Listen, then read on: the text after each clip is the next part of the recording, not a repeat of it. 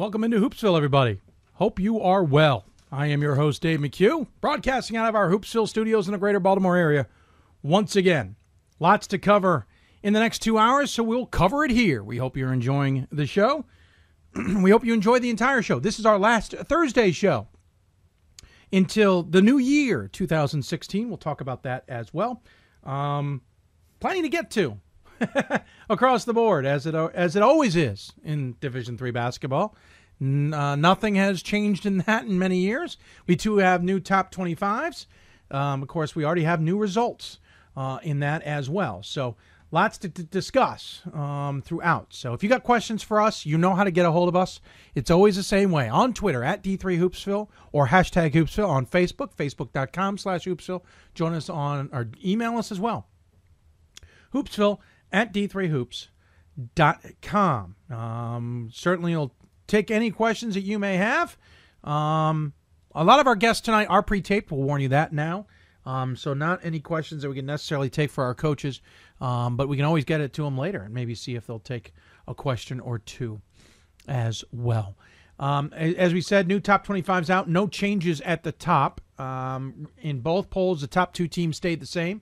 In both polls, the number four team became the number three team, and then it changed from there. St. John Fisher took the biggest hit on the men's poll, falling from 10th to 24th. Um, I'm not sure who the biggest riser might have been. Might have been Christopher Newport going from 13th to 21st, or 21st to 13th, I should say, on the men's side, a, a jump of, of, of eight spots. Not sure you can get any higher. Brooklyn certainly jumped seven. Of course, Brooklyn has gone and lost, unfortunately. We will get to that momentarily. On the women's side, um, I think the I don't even know who the biggest jump there might have been. It might have been uh, Whitewater, who moved from 20th to 15th. Of course, Muhlenberg followed five behind them with a 21 to 16 move. Williams moved from 22 to 17. Um, well, Scranton moved from 25 to 9 to 18, so a jump of uh, of uh, seven there for the the Lady Royals. Uh, the biggest fall, I'm not really sure. Might have been Carthage coming out, but they only fell from 23. Well, FDU Florham fell from 14 to 23, and FDU Florham most likely will fall out of the poll due to the fact that they lost yet again this week. Um, let's take a look uh, so far on the men's side of things. Uh, n- not as much carnage as we normally see. Um, Stevens Point uh, lost to North Central. This was a heck of a game on Wednesday night. 63 49. Stevens Point struggling on offense. We'll see what happens with Stevens Point here. Ranked number nine. I know with my top 25, they fell kind of into the middle of the top 25. We'll see what voters do here because now Stevens Point sitting three and three and clearly struggling. Um, granted, they're playing good teams, but North Central wasn't exactly any uh, loss. I think many thought the Pointers would take. Got a game coming up on Saturday against Lawrence. Trinity, Connecticut lost to uh, Eastern Connecticut, who's receiving votes by 8, 57 49. That might be a good sign for Eastern Connecticut, who may be rebounding from a little bit of a rougher start than anticipated.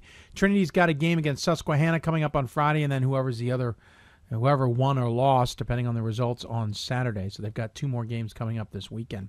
Brooklyn, as we mentioned, uh, they defeated Medgar Evers at the beginning of the week, 95 71, and then lost to Albertus Magnus 106 89. Um, not sure. You can go on the chat boards and see what many thought. Um, granted, it's an Albertus Magnus slant there Of course, Albertus Magnus had lost earlier in the week, I believe. Uh, but Brooklyn takes its first loss. Not sure what happened with that one.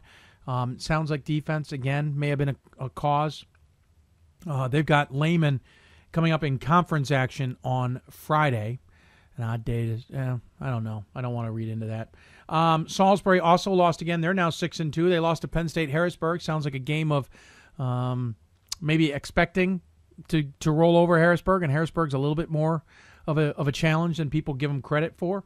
Um, and I think that's what happened there for Salisbury. We'll see if they stay in the poll. They're 21, and at six and two, they've got some room. There's 88 points down to 25th, so there's room to fall. We'll see how far they fall. Uh, other than that, nobody else lost in the top 25. There were four other losses in the um, receiving votes category. We mentioned Albertus Magnus lost their first loss of the season to Fitchburg State, 91 85. Uh, Williams lost to Oneonta 75 62. I heard from a few people that it was not pretty. Williams um, getting votes, but maybe some people questioning why. Apparently, not that good a team.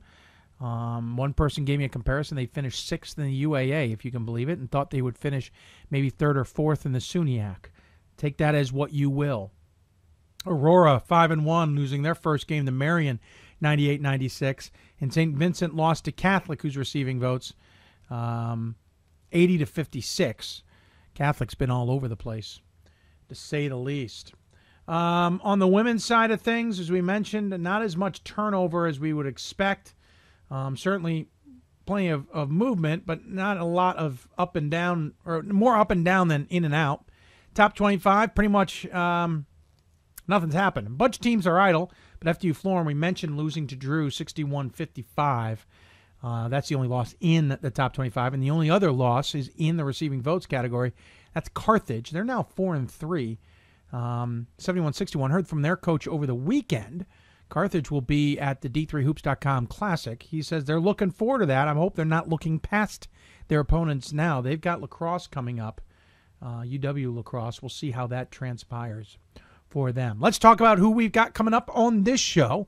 Uh, a bunch of teams that maybe you're not paying attention to or are off to good starts. Now, the first one you're probably paying attention to because they are the number 11th ranked team in the country uh, on the men's side. That's John Carroll men's basketball. We'll talk to Mike Moran coming up here on the show. But the rest are all off to terrific starts in some shape or fashion, and either not getting any votes, not getting any top 25 attention at all, which is which is fine. That's not necessarily why they're on the show, but it's more about what's going on with them and their terrific start. We'll talk to Juniata men's basketball coach uh, Greg Curley. They're off to a 7 0 start, including a big win over Scranton in conference play. Uh, we'll stay in the Mid Atlantic region and talk to Ursinus women's basketball. Margaret White, first year head coach there. You may look at their record and go, "Well, why are you talking to a four and three team?" Well, listen, they started zero and three and lost to some decent teams, and now I've rattled off four straight, all in the Centennial Conference, including a win over Johns Hopkins, who was supposed to finish second. Hopkins off to a two and five start. Not sure what's going on with Nancy Funk's side, but Margaret White's side is on top of the Centennial early on. We'll talk to her about that. What's it like to be a first year coach, etc. Staying with women, and then we'll head west. We'll head to Wisconsin with uh, Wisconsin River Falls. Cindy Holbrook will join us. That team is undefeated. Granted, have not entered conference play, and they won't until January, thanks to the simple fact that you Wisconsin Superior is no longer in the conference. We'll talk to her about that start. You know, that's a that's a very good start for River Falls. We'll talk to her about the significance of that start what she's expecting from what would be considered a young team. Um, certainly some seniors on it, but that's not the ones who are contributing necessarily. Of course, we'll also go to Northwestern. Tom Groves will join us. Uh, Northwestern having a polar opposite start to this year than they had last year. You might remember last year they made the NCAA tournament, got to the Sweet 16, but what you might not remember is they lost nine of their first 11 games. Yeah, they lost nine of their first 11 games last season before winning 18 straight and finishing 20 and 10 in the Sweet 16 of the tournament. They're off to a 8 and 1 start, 7 and 1 start. Terrific start by comparison. The question is, they're playing in now a crowded UMAC with Wisconsin uh, Superior coming over. 16 games that they've already started conference play for the first time before January. We'll talk to him about that as well. So that's all coming up here on Hoopsville. Again, if you want to interact with us at D3Hoopsville or hashtag Hoopsville on your Twitter account, you can join us on Facebook, facebook.com slash Hoopsville. Join us on Twitter, or we mentioned that, or via email as well, hoopsville at d3hoops.com. By the way, we also have a chat room if you happen to be on the YouTube page.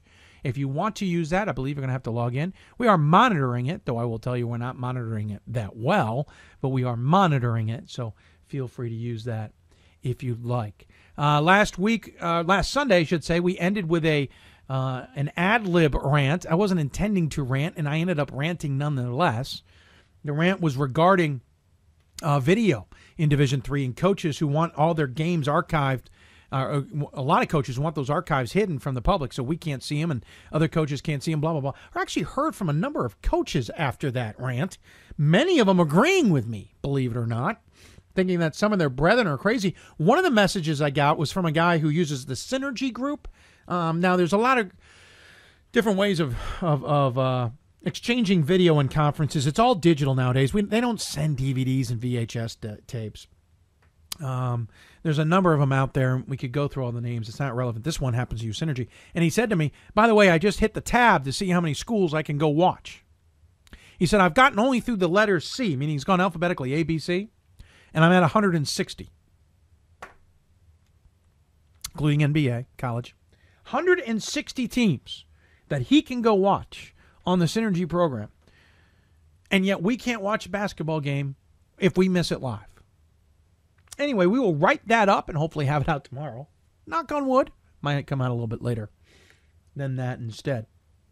But we're working on it. We've been busy prepping for a big week in Division Three next week with the football championships and the Gagliardi Trophy. Uh, shameless plug. We'll be on the air for that on Wednesday. Excuse me. We'll be on the air for Wednesday's show uh, for the Gagliardi Trophy and then the championship game on Friday from Salem, Virginia. Of course, that's where we're headed for the men's championship coming up uh, in March as well. My 16th trip going to Salem for basketball championship alone coming up this year. This is my fifth or sixth trip for the Stagg Bowl, and I've been down there uh, at least one or two other occasions for some other things. So I've gotten to know the trip down I 81 and the western side of, of Virginia pretty darn well. Um, got a chance to see my alma mater play last night. I just bring that up because I saw one of the crazier comebacks in a long time. Um, Goucher hadn't had a home game all season, and so I finally got a chance to start announcing for my alma mater, and they took on Hood in non-conference action. They were down 32-15 with five and a half minutes left to go in the first half. They eventually uh, closed that on a 16-2 run to end the half to draw within you know 34-31, um, and then continued the run into the second half. Grand total 51-15 run, took a sizable lead. Interesting enough, Hope then or Hood went on their own run uh, about 23-12 at the end, try and cut the deficit, but they couldn't get within eight. But Goucher had it well in hand. Hood had it well in hand, and back in, it was crazy. Now some of the officiating you could certainly discuss. Uh, I don't think it was the greatest. There was some that was fine. It was it was interesting watch, but it was also first year coaches. Another theme this year is seeing these first year coaches go at it. For Goucher, it was their alum Tom Rose who has come to take over the program. They've already hit their win total from last year with four wins. They are four and five now on the season. Uh, Hood, first year head coach Chad Dickman, uh, taken over for his father who retired and is, remains AD at Hood. Uh, he Tom Dickman was there. It was good to see Tom, but Chad was there as well, and uh, he's got a good team under him. So does Goucher, but just one of crazy comebacks, and that's what's great about basketball. Sometimes even if it looks like it's over, it's not over. Anything is certainly possible um, during a during a game, as many of us have come to know.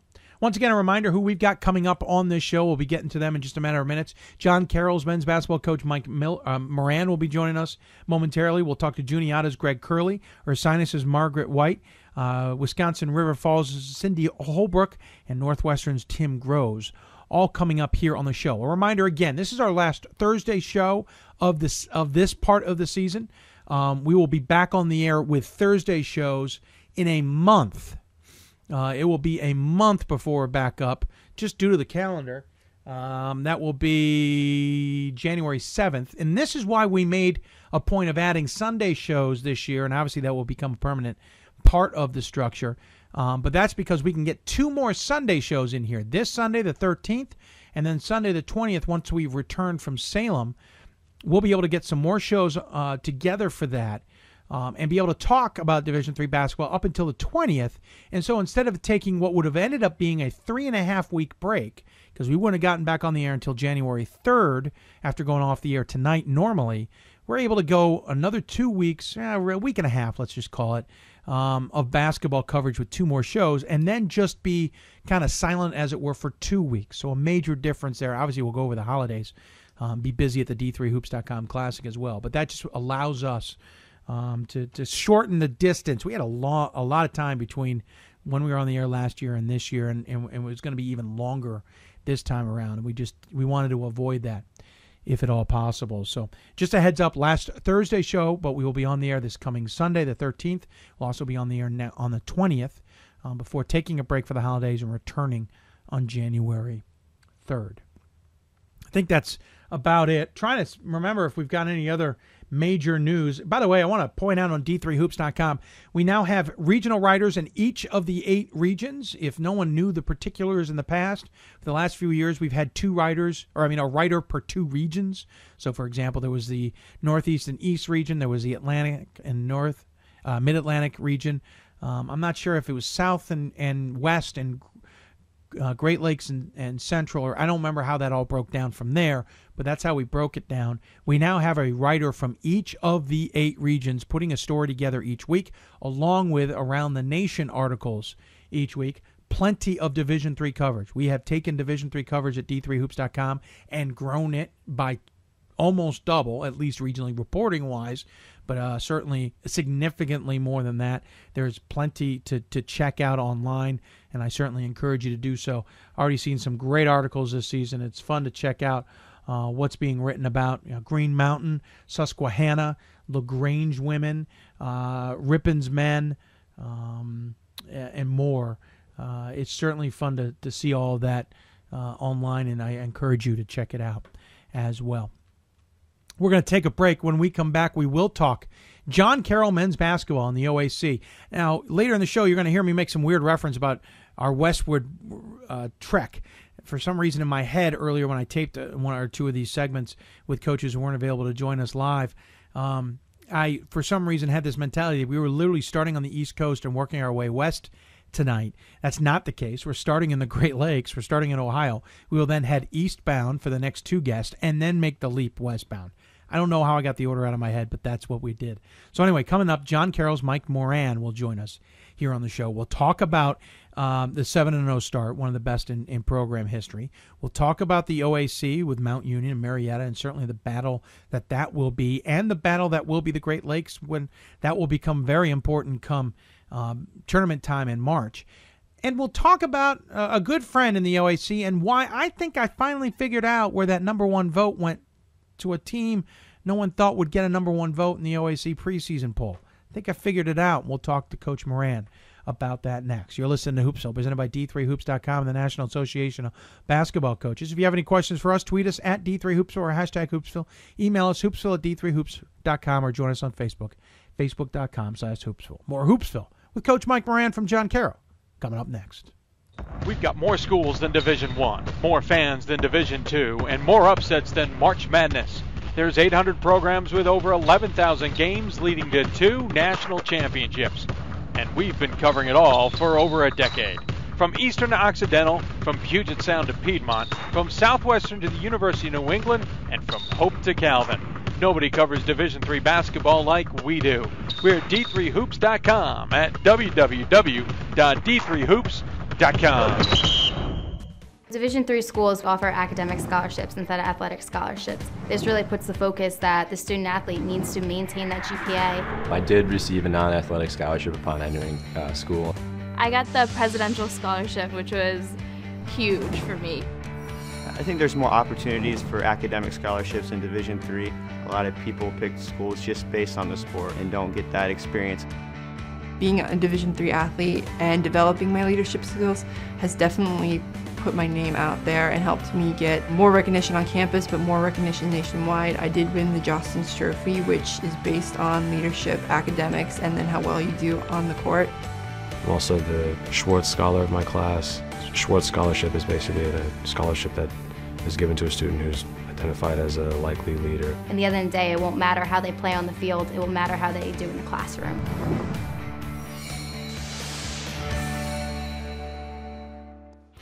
College basketball lives in Kansas City at the College Basketball Experience at Sprint Center. The College Basketball Experience is the place to get your game on. It's not a museum, it's an experience you won't forget. Discover the history of the game in the National Collegiate Basketball Hall of Fame, featuring the Gallery of Honor, Mentor Circle, and Honor Theater. Suit up in the latest CBE logoed Nike gear at the CBE Hoop Shop. Elevate your game today and visit the house that college basketball built.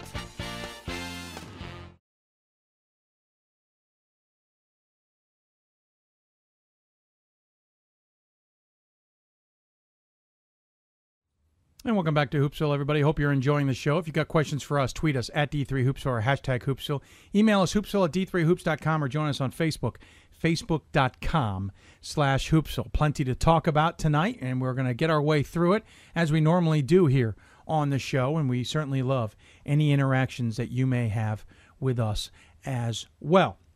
Um, theme of the show pretty much is all these teams that maybe aren't getting much of attention. Now, this one is certainly getting some national attention.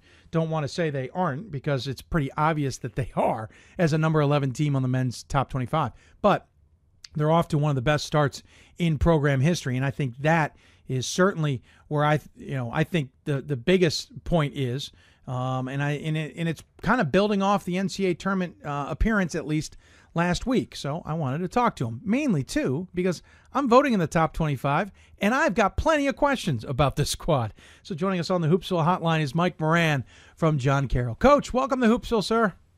Thanks, Dave. I appreciate it. Oh, thank you for taking the time. I appreciate it as well. Again, seven and zero start.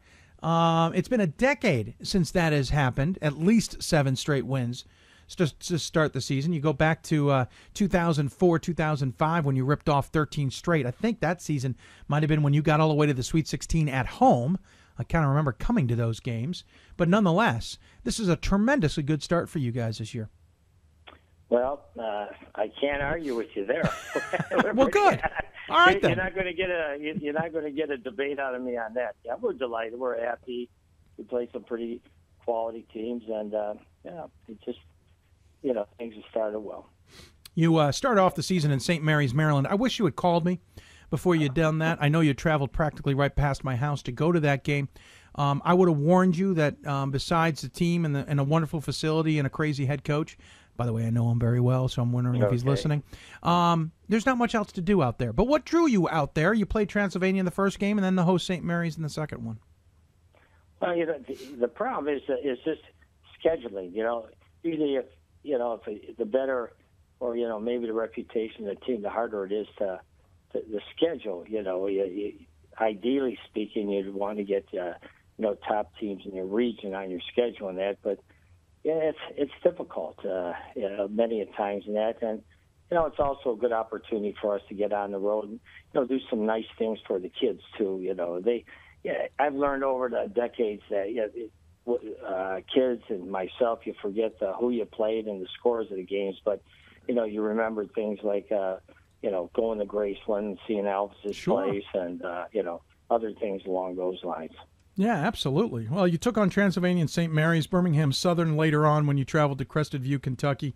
Uh, that's a lot of travel, Coach. Back and forth from the eastern shore of Maryland uh, and then back down to Kentucky. Granted, Kentucky not nearly as far uh, from your campus as Maryland was. Uh, you played those games at Thomas More, and then you took on the uh, little known, little well known Rust squad um, there at Thomas More, then LaRoche, and then you got into conference play. Um, you got to appreciate the fact that you were able to keep that momentum going as you took on Heidelberg, Ohio Northern, to, to start conference action here. Yeah, you know, uh, you know, even like LaRoche uh, at the given at the time we played them, uh, they didn't have a great record, but boy, they they just won three straight and they beat three quality teams. So, you know, that kind of makes us feel good too. That uh, you know, uh, you know, teams that we have played have seem to be faring much better as the season goes on too. And Ohio Northern's always tough, and uh, you know Heidelberg just had a nice win the other day over Carnegie Mellon. So, yeah. Uh, you know, it's it's basketball though, Dave. You know, it's uh, it's the hardest thing in the world to predict. That's for sure. That's the truth. Uh, the other thing that jumps out at me uh, on a few of these games, and there's several reasons probably behind it, but they're all high scoring. 92 for Transylvania, 100 for St. Mary's, 117 against Birmingham Southern, 120 against Rust. He kind of came back to earth a little bit with LaRoche, Heidelberg, and Ohio Northern, 87, 82, and 86 respectively. But overall, you've got a you've got a bit of a high scoring bunch here. well, I think it's it's because of our system, our platooning we do. Um, you know, it's uh, we we try to you know use our you know the numbers as best we can, and yeah, it creates more possessions for us, more shots at the basket, and um, you know, it's just uh, it's, it's we try to play at a, an uncomfortable pace for the other team, and uh, it's it's been working. Believe me, I'm no different than any other coach. If it didn't work, we would have you know uh, gotten rid of the system many many years ago, 25 years ago, in fact. And but uh, it, it still works for us. So we uh, you know we continue to platoon and play a lot of people. Um, one interesting thing is, and and people see your system. You talk about the platooning. Uh, it's kind of it's interesting. It's not the system. It's not the one that Mary, Loyola Marymount, Marymount D1 advocated, and obviously Grinnell is is famous for now of running. But you do have the mentality substitution wise where you will sub a bunch of guys, if not all five, at the same time. But you're not that run and gun system necessarily.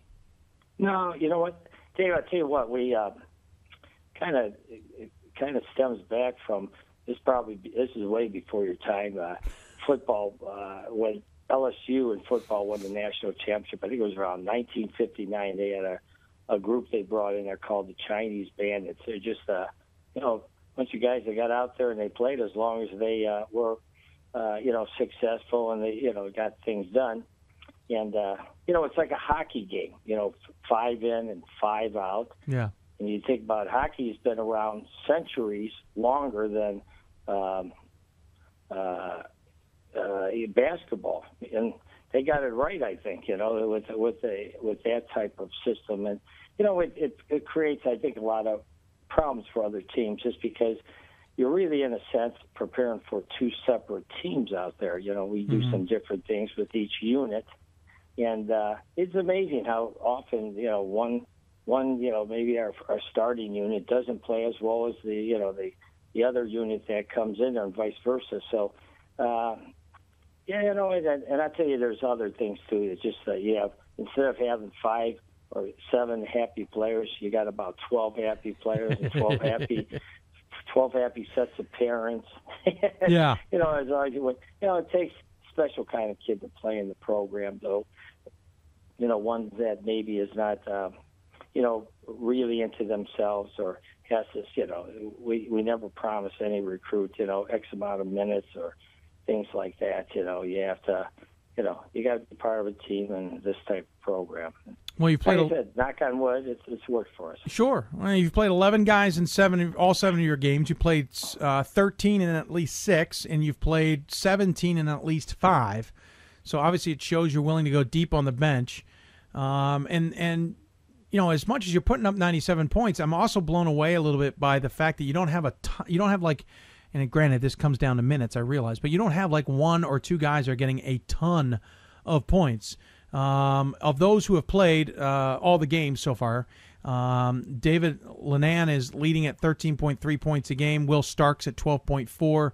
Um, I'm going to screw up Antonio's last name, so I'm, I'm just going to let you do it. Uh, 11. Vianchek. Thank you. To- yeah, this is Tony Vianchek. Vianchek. Actually, I can get that. 11 and a half Yeah. points a game, nine and a half from Ryan. Uh, uh, is it Farrager? Farrager. Farrager. Farrager. Farrager. And Doug Caputo at 9.3, nine points from Danny Wallach. I mean, you go down this, you know, you got other guys at just about nine, about seven. It's certainly a well balanced offense as well. Our big guys, like you know, Simon and uh, Danny Hennessy, and you know they, they everybody seems to contribute. It, um, you know, and, and to be honest with you, you, you know, uh, uh, in the beginning we were shooting the ball very well, and uh, uh, uh, Dave, as of late, you know, we, we've had a few games where we really uh, kind of tanked from the three point arc, and that and we're trying to re- try to recapture that. So I think even when you're scoring, you know, in the high 80s and that with uh, a percentage shooting like that, it tells you that the system itself is uh, is winning games. It's not so, you know, much the uh, you know the ex, you know the perimeter shots or something like that. Uh, and yeah, well, we're we're delighted to be where we're at. Um, it's interesting because, and by the way, you may have played more guys than I did. Uh, Antonio's name is in there twice on the stat sheet, so um, forgive me. Maybe Antonio's played, so it's twelve guys who've played in all seven. But you know, you look at this roster, you got four seniors on it, but you've got a whole mess of underclassmen. You have a deep roster. Not surprising because of the platoon system, but I just mean in general. What's that mean, thus, for this team to get off onto the start that it's gotten? under certainly good leadership, but such a wealth of underclass experience. Well, you know, again, I, Dave, that's the kind of the beauty of of platooning. I mean, you really establish that from year to year. I mean, you know, you got uh, you know twelve guys like you mentioned that are seeing major minutes, primary minutes, and uh, of that 12 of the 12, you're going to get at least half, three fourths of those kids coming back the year after. Yeah. So it's it's easier to blend in. I mean, it's you know if you take a uh, maybe a program that you know a prime you know have two primary players that play about 35 minutes a game, and that man you lose those two guys, and that's uh, you know what is that 40 40 percent of your team right there. Yeah. So um, you know you're, you're you you build up. Uh, I know. I think you build up that debt. You know, it's just like anything. By when you play people, they gain experience. When you have experience, that helps you. That's for sure. Talking with Mike Moran here, um, head coach at John Carroll, and uh, off to a seven and zero start. Of course, two and zero in conference play. And coach, that's the other thing. You got two good wins against Heidelberg and Ohio Northern. Maybe not two teams who are going to fight for the top, but two teams who can cause plenty of headaches in the middle of that conference. Mount Union and Marietta were expected to be first and second, with you finishing third. Uh, at least that's what the preseason pundits, you, being the coaches, um, ha- thought about this. How do you see this OAC shaking out? Well, you know, Dave, you've been following it for a while. You know, it's it's it's certainly not like uh, the OAC in football, where you know you have Mount Union that And everybody else. that- yeah, yeah. Then you have everybody else. You know, it's it's it's yeah, like last year you had four teams. You know, in the last three years, we probably had uh, at least three to four teams that that could have won it. You know, going into the last couple weeks of the season, and uh, it's a grind. It truly is. I, you know, if you look at uh, uh, you know uh, one team from top to bottom, there's so much parity in our conference, and you know, if you compare that with other conferences, you, I don't think you see that. So, I mean, it's so easy to you know to, to drop a game, especially on the road. Uh, yeah, I'll tell you what. There's uh, there's not too many nights you can sleep with a smile on your face or you know relax. Be you know there's there's truly nothing to look forward to in the OAC from week to week, except I should take that the end of the season. That's why at my age you start looking forward forward to that. I can understand that entirely, Coach. Um, well, the the one curiosity I have for it is, I mean this this conference has always been competitive, but it's gotten deep at the top and quickly in the last couple of years. Um, and that's obviously you had to change some of your men, your mentality and strategy, I assume. But how much has it changed the the even the matchups at the bottom of this conference? Well, you know the teams are, you know, the, you look at, um, you know, your Baldwin Wallace, your Capital, and Ohio Northerns, and um, uh, you know those teams, you know, uh, have always had strong teams and fielded strong teams, and uh, and you know they're still in the hunt. I mean, Yeah. you know, we we're we're in the what week uh, week two of the season here, and uh, I I tell you what, it, it once surprised me. Uh, you know, uh, of of the ten teams, you know, eight eight you know could easily you know compete for this championship uh, in in that time. Uh, it's you know, like you mentioned earlier, it's it's balanced. It's it's it truly is, and you know, if you don't bring everything to the table each game, you're going to go home with a, a frown on your face. Uh, coming up on Saturday, you're going to travel to Willing- Wilmington, and then you're home Yeah. against Marietta a week later before you'll take your break. I feel horrible for you, Coach. You got to go all the way down to Daytona, Florida. That's that's the worst thing in the world for you, especially right off right off of a of a great lake like yourself. To suffer and have to go down to Daytona, Florida, in the middle of December, Uh, it's horrible. Uh, but you'll take on Rockport State and Bridgewater State down there. So you got two more conference games that are obviously hugely important before you get a little bit of a break and can go down and play some non-conference foes to at least shake things up. Yeah, you know, you, yeah. It's always been. I, I always thought that in our conference, if you know, if you can hold your own Mm-hmm. at home and you know at least split on the road in our conference, you're going to be in the hunt near the end. You know, and in regards to uh, leaving uh, leaving uh, Cleveland, we've had such a nice winter up here. The Oh, weather, beautiful. I don't, Yeah. I, I don't know if we're looking forward to this trip. I now. know, I know. I, I I'm surprised you booked it. To be honest with you, I really am. I mean, it's not like you're expecting what five, six feet by then. I- It's I'm really surprised. Well, Um, one interesting thing though, last year the OAC got three teams in the NCAA tournament. You guys get that first round game. Unfortunately, we're unceremoniously punted by Virginia Wesleyan. But what's that mean for this conference to get that many teams in, and on top of that, for you guys to be one of them?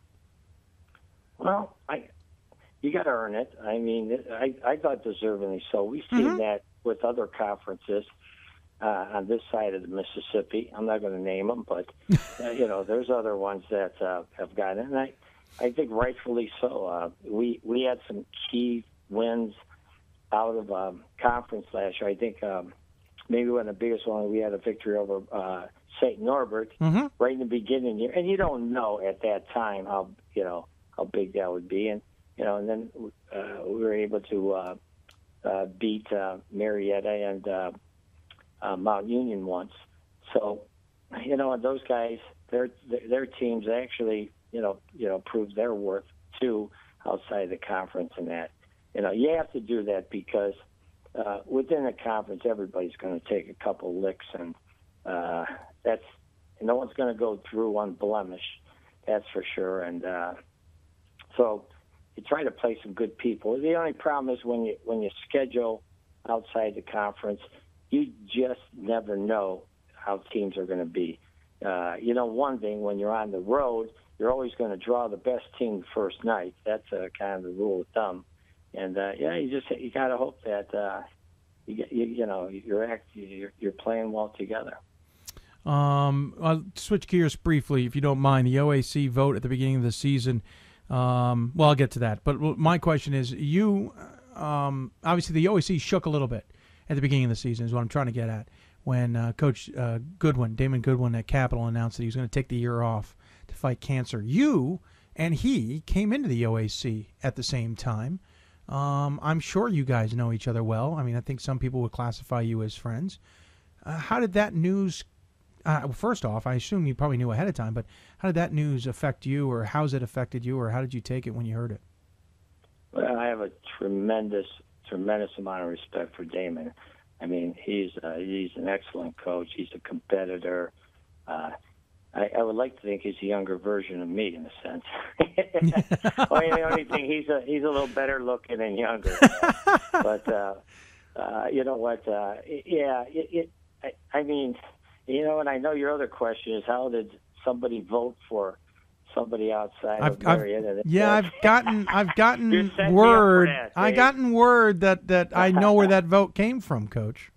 Well, you know what? I, I tell you what, you know, and I like a, you know, it's a crapshoot all the time. the, the OAC, and I tell you what, I'm going to put my money on the, you know, on, on, on guys that have done it continually over the many years, like Damon has.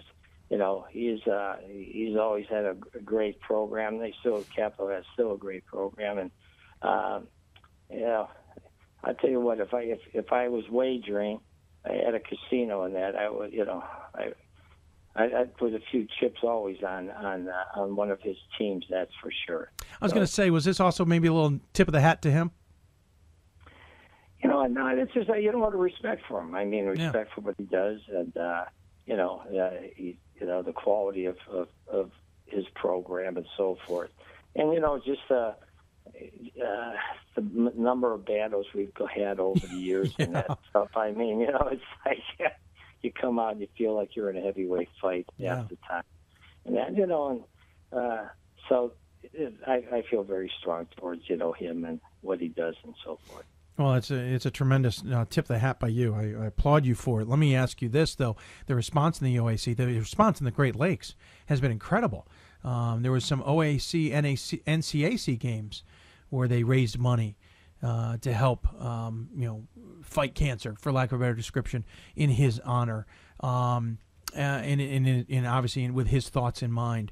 Um, I know the OAC has rallied in some capacity around this. He's very well respected in that region, as are you. This this has hit close to home for everybody, and this has been very emotional for everybody.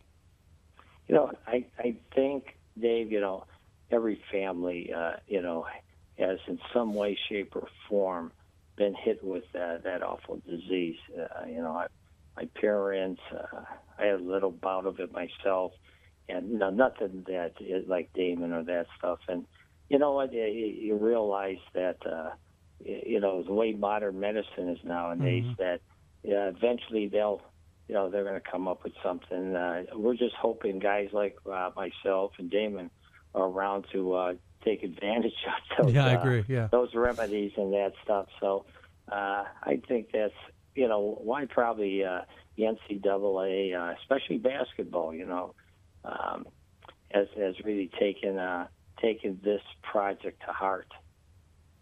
Well, um, it's certainly a, a nice uh, ode by you guys uh, in the entire conference. I know he probably is well aware of the support from the conference, and I certainly um, am very impressed from afar uh, as well. I appreciate you taking the amount of time you did to talk to me, Coach. I'm looking forward to seeing the rest of the way. I'll freely admit, I don't know if you've read my blogs, but I sit there voting for you, going, I'm apprehensive. I don't know what this Blue Streak squad is going to be like. I've seen you guys, you know, have the potential and just not be able to pull it off. But this seven and zero start has certainly got my head turned. Uh, I appreciate you coming on and talking a little bit about your team for me. Uh, as always, though, I give the coach the final word. Any final thoughts you want to share with those who may be tuning in?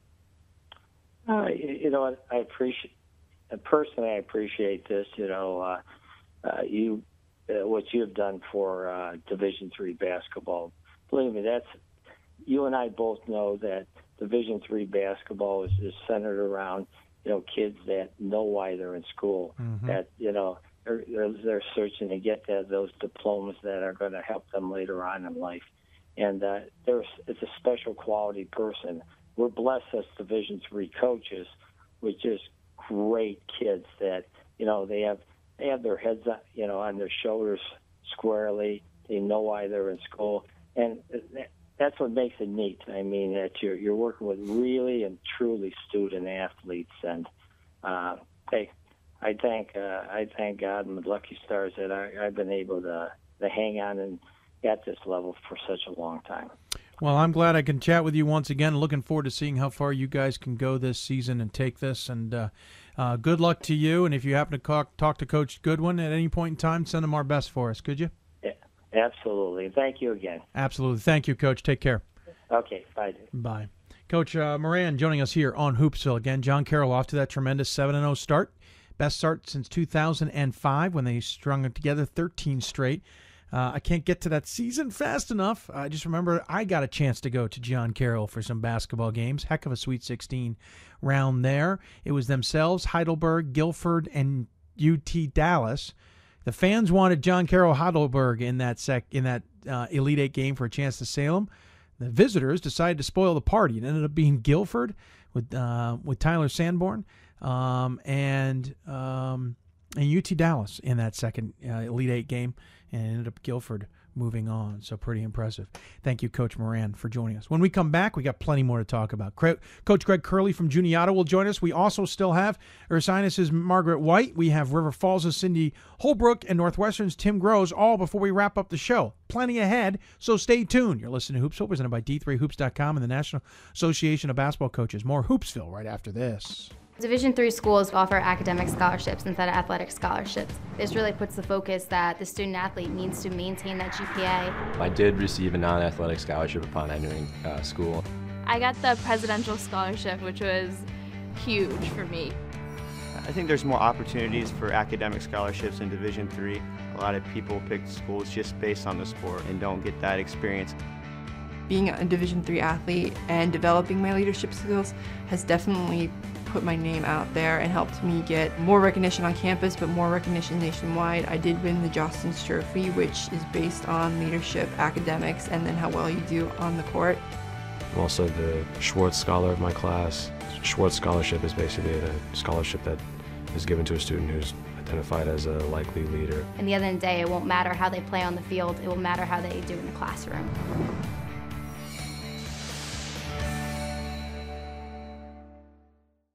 We've got more schools than Division 1, more fans than Division 2, and more upsets than March Madness. There's 800 programs with over 11,000 games leading to two national championships. And we've been covering it all for over a decade. From Eastern to Occidental, from Puget Sound to Piedmont, from Southwestern to the University of New England, and from Hope to Calvin. Nobody covers Division III basketball like we do. We're at d3hoops.com at www.d3hoops.com. And welcome back to Hoopsville, everybody. Hope you're enjoying the show. I want to thank uh, our previous guest, Mike Moran from John Carroll, for joining us on the show. We're off and running here on Hoopsville, still in the first hour. If you've got questions for us, tweet us at D3Hoopsville or hashtag Hoopsville. Email us, hoopsville at D3Hoops.com or join us on Facebook, Facebook.com slash Hoopsville. Of course, the theme of the show is really the teams that are catching our attention. Certainly, John Carroll is nationally ranked, but still off to the best start in program history, or at least close to it. Uh, the rest of these interviews are going to be teams that are off to tremendous starts, maybe not getting nationally ranked or getting votes. Maybe they are, but more importantly, they're just off to good starts and they're catching our attention for whatever varying reasons. Having these extra shows this year, certainly we're used to Thursdays, but having Sunday shows is allowing us to maybe talk to a few extra coaches. That includes some of those that maybe when we get later into conference play, we just don't get a chance to talk to. That certainly goes for the, the team here that we're about to talk to. Landmark Conference, supposed to be Catholics to win, with maybe Susquehanna, according to the coaches, in the running, and certainly Scranton finishing out the top three. After that, who knows? Well, one team that's making waves is Juniata, mainly because they've already got a win over Scranton, which certainly helps start the season along. So joining us on the Hoopsville hotline is their head coach, Greg Curley. Coach, welcome to Hoopsville, sir. Thanks for having me, Dave. Absolutely. Appreciate you taking the time. First and foremost, yeah, 7 0 start. You're 2 0 in conference play. Just how you drew it up, right? well, yeah, I guess you'd take it every year, right? yeah, exactly. Um, I mean, it's a tremendous start. I mean, uh, win over Allegheny, Cazenovia, Penn State, Altoona, Washington and Jefferson, Marymount, Elizabethtown, and now Scranton. Now, I wouldn't say you played a ton of world beaters at the beginning, but you've been building. Um, certainly, uh, Marymount is trying to turn their program around. Washington Jefferson's usually at least in the conversation. Um, Elizabethtown may be struggling, but they're certainly a, a well coached program. But that win over Scranton, I think that one's the one that jumps out at me. That's a solid win over a program that you guys had struggled with over the last few years. Yeah. Um, uh, I mean, I, I think, you know, a lot about your schedule is when you play people. Yeah. Uh, I think we did you know, I think we've had uh, kind of the benefit of, a, of a, a schedule that leans in our direction. I mean, we've got a lot of programs there that are under transition, and anytime you play those teams early in the year, I think you probably have an advantage. Um, but you know, when we got Scranton, that was their first league game. They had to buy the first week game, so maybe you know we had a league game under our belt. Uh, I think that probably helped us early in the game, and um, you know, it's anytime you can beat uh, a championship level program like that, that's always something that. Uh, you know to feel good about. Um, but we need to learn from it, and hopefully it uh, helps us get better, and we can move on and be really much better by the time we hit uh, the you know the bulk of league play in January. Yeah, league play will restart for you guys on January second when you take on Drew, uh, and then Goucher. Both games at home, so that's certainly a benefit for you uh, to get things kind of re-kicked. You'll also play a non-conference game against Eastern then shortly after that. But you got a couple more games coming up here. Uh, you'll play non-Division three Penn State York. Uh, then on Friday, and then another team on Saturday in a tournament, and then you'll play Pitt Bradford on the 19th before taking a break. So you're kind of just pacing yourselves out here the rest of this part of the schedule. Yeah, um, I mean it's, it's this is a tough. Uh, I mean for everybody right now. You know our guys going to finals next week, um, and I think the way finals go now. I mean a lot of our guys have exams today and yesterday, so. Um, you know, we'll see how we can handle the challenge. Uh, you know, we play Penn State York Friday night. Um, you know, they're explosive. They're a dangerous team. Um, they've, you know, beaten their share of Division three programs the last few years, so we have to be ready to play. And then I think whoever we play Saturday, um, either Randolph or Carnegie Mellon, um, are both very talented yeah. uh, and offer a, a really big challenge. So I think it's uh, we're excited for the weekend to see what we can do coming off the win against Scranton, see how we handle uh, kind of the academic pressures that, that our guys face. And, uh, you know, again, just keep trying to get better um, and hopefully be prepared again in January. Yeah, again, uh, Randolph certainly well coached, and as you mentioned, uh, Carnegie Mellon a very good team as well. So you've got, you know, you're going to have a good test at least on, on Saturday, no matter how uh, tomorrow uh, turns. Um, listen, this program's been kind of going through waves, as it were. I mean, we're not that far removed from the 19 and 10 season in 2012 and the 21 and 9 season in 2013. And I vividly remember you pulling me aside at the Goucher Gym um, when I think I didn't vote for you in the top 25, maybe, and said, "Come on, give us some credit. You guys had a really good squad, but it was a tough conference battle." I have this feeling, you know, this year you're off to a tremendous start after a tough 12 and 13 campaign last year. I have this feeling that this start with what looks like now maybe a much more wide open conference race than anticipated earlier on. is giving you guys a good chance? Uh, well, I mean, we like our chances. Um, uh, you know, I, I just think we're, I think we're just worried about ourselves and see if we can get better. I Sure. mean, we, we've got a, I, I just really like our group. Um, they really work hard. They play very well together. Um, I, I'm having as much fun coaching these guys as I've had, and I think anytime you feel that way coming every day to the gym, um, I think the guy you can see it in the guys. It gives you your best chance to be good. Um, but I think while the conference race is wide open, I, I kind of get the sense that's because there's a lot of really good teams this Yeah. year. Uh, I think it's as competitive a league as I've been a part of, and so I think there's a lot of challenges, and I don't think we're ahead of ourselves in any way. I mean, in the end, we've really just won two home conference games, and there's a lot of work to be done.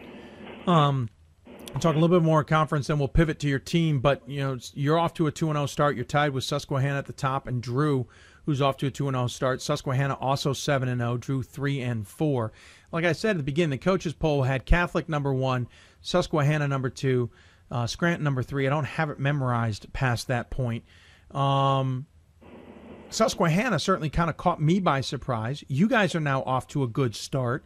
Um, Catholic struggling at five and three and one and one in conference play. Uh, Scranton's five and two and zero and one in conference play, but no one has a bad record except maybe Elizabethtown at two and six. Everybody else is about five hundred. How do you actually see this conference playing out? If you aren't the winners of it, who is the winners of this conference?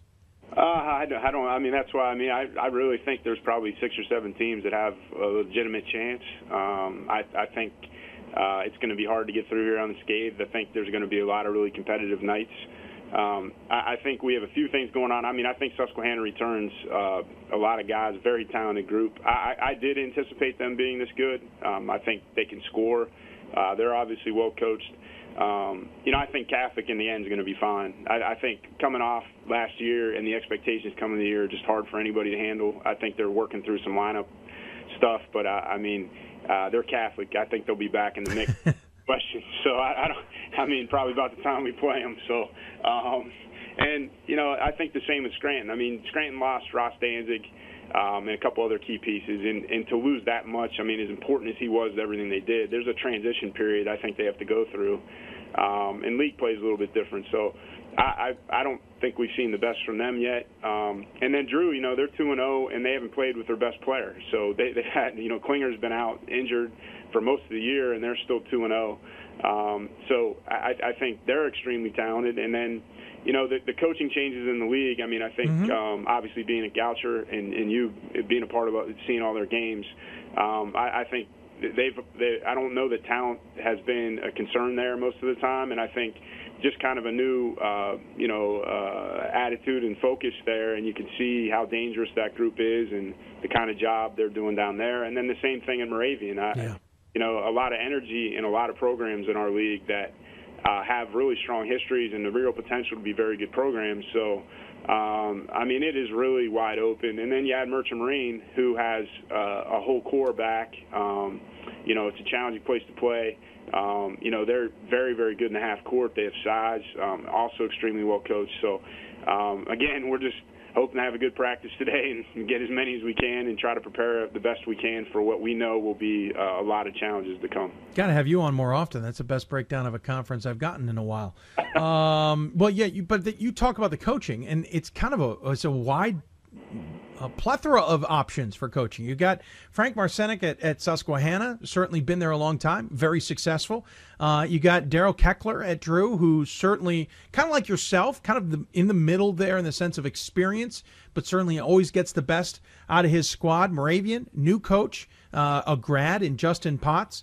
Um, Scranton, obviously Stallworth and Carl Danzig, um, who also actually was up for I think a D1 job according to the rumors. Um, Merchant Marine, new coach was Steve uh, Hain.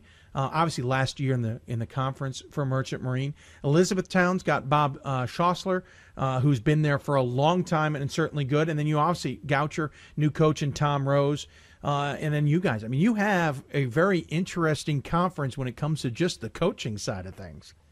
Yeah, I mean it's and it's I mean that's what you want. Uh, I think the the conference has really improved, and that's what I mean. The depth of the conference is I think as strong as it's been, um, and I think obviously where Catholic's been in Scranton the last few years. I mean that's saying a lot. So, um, I mean that's that's kind of what you do it for, um, and you're we're all I think everybody's excited about it. I think. um, you know, competition brings out the best in everybody. So hopefully it improves all our programs and and uh, the quality of the basketball we play. Uh, I totally forgot to mention Steve Howes, of course, at Catholic. It was one of those where I said I didn't need to click on that name because I would remember it, and clearly I didn't. But Steve, obviously, he's been there a long time. Uh, Catholic. Let's let's pivot to your team a little bit here. You got four seniors on this squad. Three of them, as you've told me, have gotten the significant minutes, but it's not them necessarily leading the way in the stat column. Uh, Marcus Lee, a sophomore center, 17 points a game, 7.3 rebounds a game, uh, living up to the center title. Uh, Brandon, uh, I'm going to hopefully get it right. Martin uh, Martinazzi. Yeah, Martinazzi. Uh, Martinazzi, 11 and, I'm going to have to get it right some point when you come visit the Sports and Rec, Rec Center. Uh, 11 and a half points a game. He's also hauling down three rebounds a game. Um, those are the, the, double figure guys. Kyle Kohler just outside that column, you know, 10 points a game. He's the senior, the first one we hit, 3.6 rebounds a game. All three of those guys, by the way, also don't mind handing out the assists, getting the steals, uh, et cetera, et cetera. You got a bunch of other guys who are certainly contributing uh, as well. Another senior, Nate Ogle, at seven points a game, 3.3 rebounds. Feels uh, uh, like you've got some good presence inside that 17 points a game from Lee, but at the same time, outside of that, very balanced. Yeah, I mean, I think uh, you know a lot of ways as Marcus goes, we go. I mean, we try to play sure. through him as much as we can. Um, but uh, you know, outside of that, we are very balanced. I think that's what our um, has allowed us to get off to a good start. Um, you know, I think it's it's kind of by committee. Um, we have a lot of guys that do a lot of things well, and they complement each other well. And um, you know, this is a group that played together last year for the most part. Um, Brandon Martinazzi is a freshman. He's he's kind of the new addition to the rotation, and you know, we had a struggle through some things last year. Uh, we had lost seven seniors the previous year that had won the most games in the history of our program. So, um, you know, whether 12 and 13 is not where you want to be, that, that for our program and where we've been, that was actually a little bit ahead where I thought we might be that year. So, um, to have these guys back, to have that kind of continuity, um, has really helped. Uh, I think guys really kind of know what their roles are and what they can do and what they can't do, and um, like I said, I think they're hungry. They really want to be good, and, and they're willing to put the work in. Um, obviously, you've been at Juniata a long time. You're closing in on win number 300, if my math is close. Um, is yeah, I'm correct. 200, I think. 200, yeah. I'm sorry, I'm adding 100, Coach, just for good measure. Uh, you can get those. um, but yeah, closing in on 200, should say. There it is, right there on my notes. Um, in your 16th season, what's it like to to close in on a on a number like that, especially where you've been in a program that's had a lot of ups and downs? Um, I don't know. I mean, it's. I, I think it's more about you know the guys I've had a chance to coach for the last 15 years and what they've done. Um, you know, when we got here, uh, we hadn't had a winning season in over 25 years. Yeah. Um, you know, prior to 2001, there's only 11 winning seasons in the history of our school. So, I, I think to accomplish what we have and to kind of have you know uh, to build a level of consistency for, for our program and our environment, I think we're very proud of, and hopefully we can continue to keep taking steps. And you know, I just you know, hopefully this group uh, we get the most out of the guys we have, and at the end of the year we can all look at each other and realize that we we did everything we could, and we became the best program and team we could be for the year, and keep moving from there. Um, your brother, of course, uh, coaches at McDaniel. Um, you'll at least hit 200 before him. That's at least something you can mention at Christmas time. Well, yeah, I've got a few years ahead head start as a, yeah. as a head coach on him, but uh, yeah, um, and that, and, and we both try to play some defense. So yeah, talk about that a little bit. But that's other than that, uh, uh, he's doing a great job. And uh, uh, unless they play us, I'm always rooting for those guys. So. I was going to say, how do you two get into coaching? I mean, there's a lot of ways brothers get into coaching. In the NFL, you talk about the Harbaughs and you talk about the Ryans. There's certainly some other brothers in the basketball world that have certainly. But how do how do you guys get into it? Obviously, you. you you know, you graduated back in the mid '90s. Uh, was it Penn State Behrend? Um, I know I got that confused with you went from Allegheny. Um, I coached there for a little bit. I, I, right, you're at Behrend for coaching, yeah. But how do you guys get into coaching together? Is that something that both of you kind of, after you played, kind of said, "Hey, we'd love to both do it," or is it that you went into it and then your brother was like, "Yeah, I'll, I'll do it too," or is it completely on its own? Um, well, I, I mean, I we grew up in State College, so yeah. Um, and we, I mean, I was a ball boy for Penn State, and so was my brother, and so we grew up Saturday mornings going to Penn State practices and watching practices. Uh, our dad was a walk on there for a couple years, um, and so it's kind of been in our blood. And um, and I kind of always knew since I was four or five um, that I, I didn't figure the NBA was an option. So I kind of uh, thought that I wanted to be a coach. Um, went to college with the idea of maybe going to law school, but then uh, really knew shortly that I, that's what I was going to do. I think my brother came to the idea of coaching a little bit later. Um, he got out of college and was living in State College and started coaching um, junior high basketball for a year or two, and then uh, turned that into college coaching opportunities. First one was at Bethany, um, mm-hmm. uh, and you know, so but it's been neat. It's been uh, cool to go through it together. Um, you know, he started uh, my senior year in college. He started at Bethany, uh, so we're a year different. Uh, he started a year before I did, but um, you know, to go through it at different levels and to have somebody that's going through the same thing has been great. It's just my brother and I. We don't have any other brothers or sisters, so uh, probably all the credit goes to our parents for, for uh, raising two coaches and putting up with two coaches. Yeah. So putting uh, up for is probably the better one there. Yeah. It, it's been special. It's been, it's neat, um, and you know, there's there's somebody that you can get advice from, and somebody can tell you to, you know, suck it up, and everybody else goes through it, and and uh, you know, you know, at least some perspective, and um, and uh, you know, somebody that you can trust. What is it about Division Three though? You talk about going to Penn State practices. You you certainly got your dad was D one. You you experience uh, granted walk on, but you experienced the D one life. I know you played Division Three, but usually a guy who has at least some of that D one experience, at least in their blood in some way, eventually wants to move on to D one. Now you're an athletic director at Juniata. It doesn't look like you're going anywhere but staying in Division Three. Why?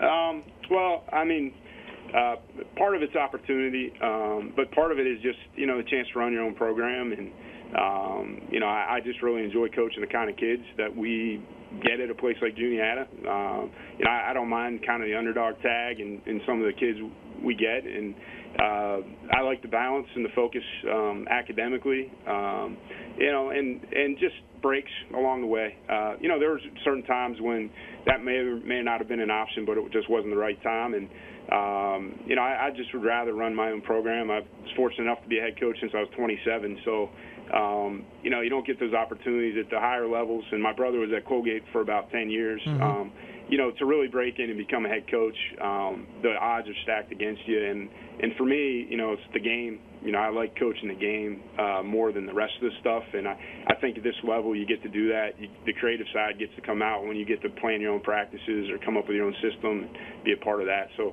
I've always really enjoyed that. And I've, you know, I'm at a place where I've been, I think I've been treated very well. Um, it's a place you can be proud to say you're a part of it. And, you know, certainly the academics um, and the experience you have with the student athletes here is, I think, second to none.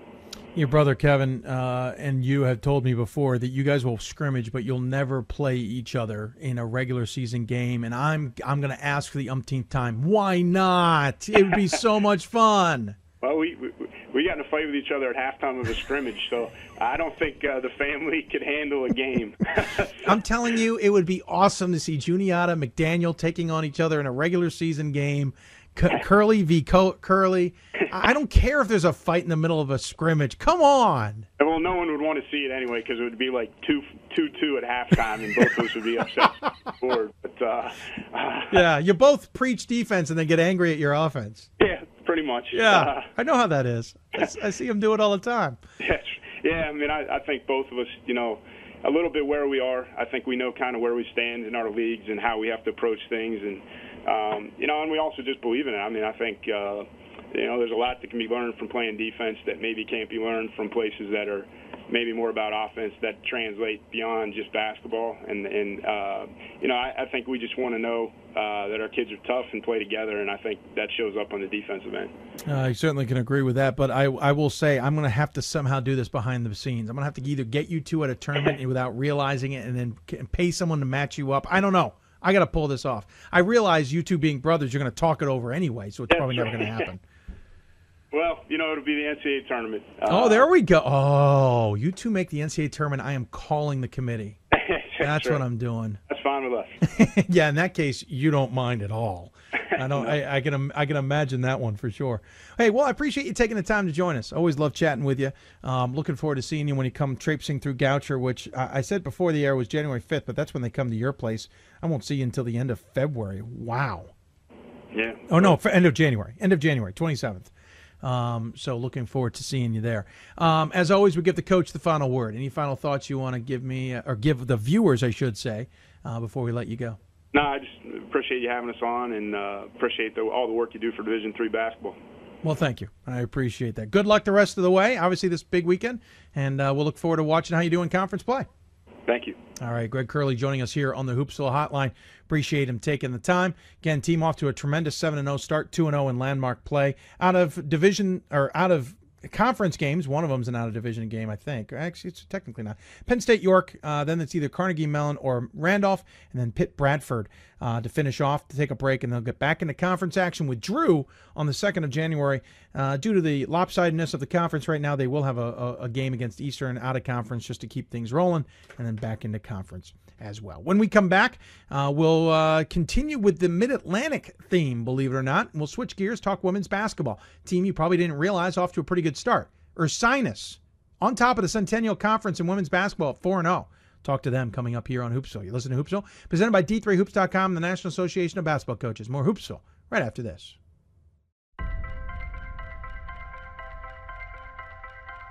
I'm a Division III student athlete, and I know how powerful words can be. The term gay doesn't mean stupid, lame, or less than. So I pledge to speak up if I hear the term gay used in a derogatory way or any other homophobic terms. If you can play, you can play in Division 3. I'm a Division 3 student athlete, and my teammates unconditionally accepted me as part of their family. So now I pledge to do the same for others. If you can play, you can play in Division 3. I'm a current Division 3 student athlete, and I remember how intimidating the first year of college can be. So if you're a first year student athlete and nervous about coming out as LGBTQ, I pledge to stand by your side as your ally. If you can play, you can play Division 3. I'm a Division 3 student athlete, and I believe student athletes can help break down the barriers of exclusion. I pledge to support and encourage my teammates to support my campus's LGBTQ student group by volunteering and participating in events. If you can play, you can play in Division 3. I'm a Division 3 student athlete, and I believe that everyone should be educated on LGBTQ issues. I pledge to work with my athletic department and my campus to foster dialogue and create a community of support, respect, and pride. If you can play, you can play in Division 3. We are Division 3 student athletes, and you can be too. If you can play, you can play in Division 3.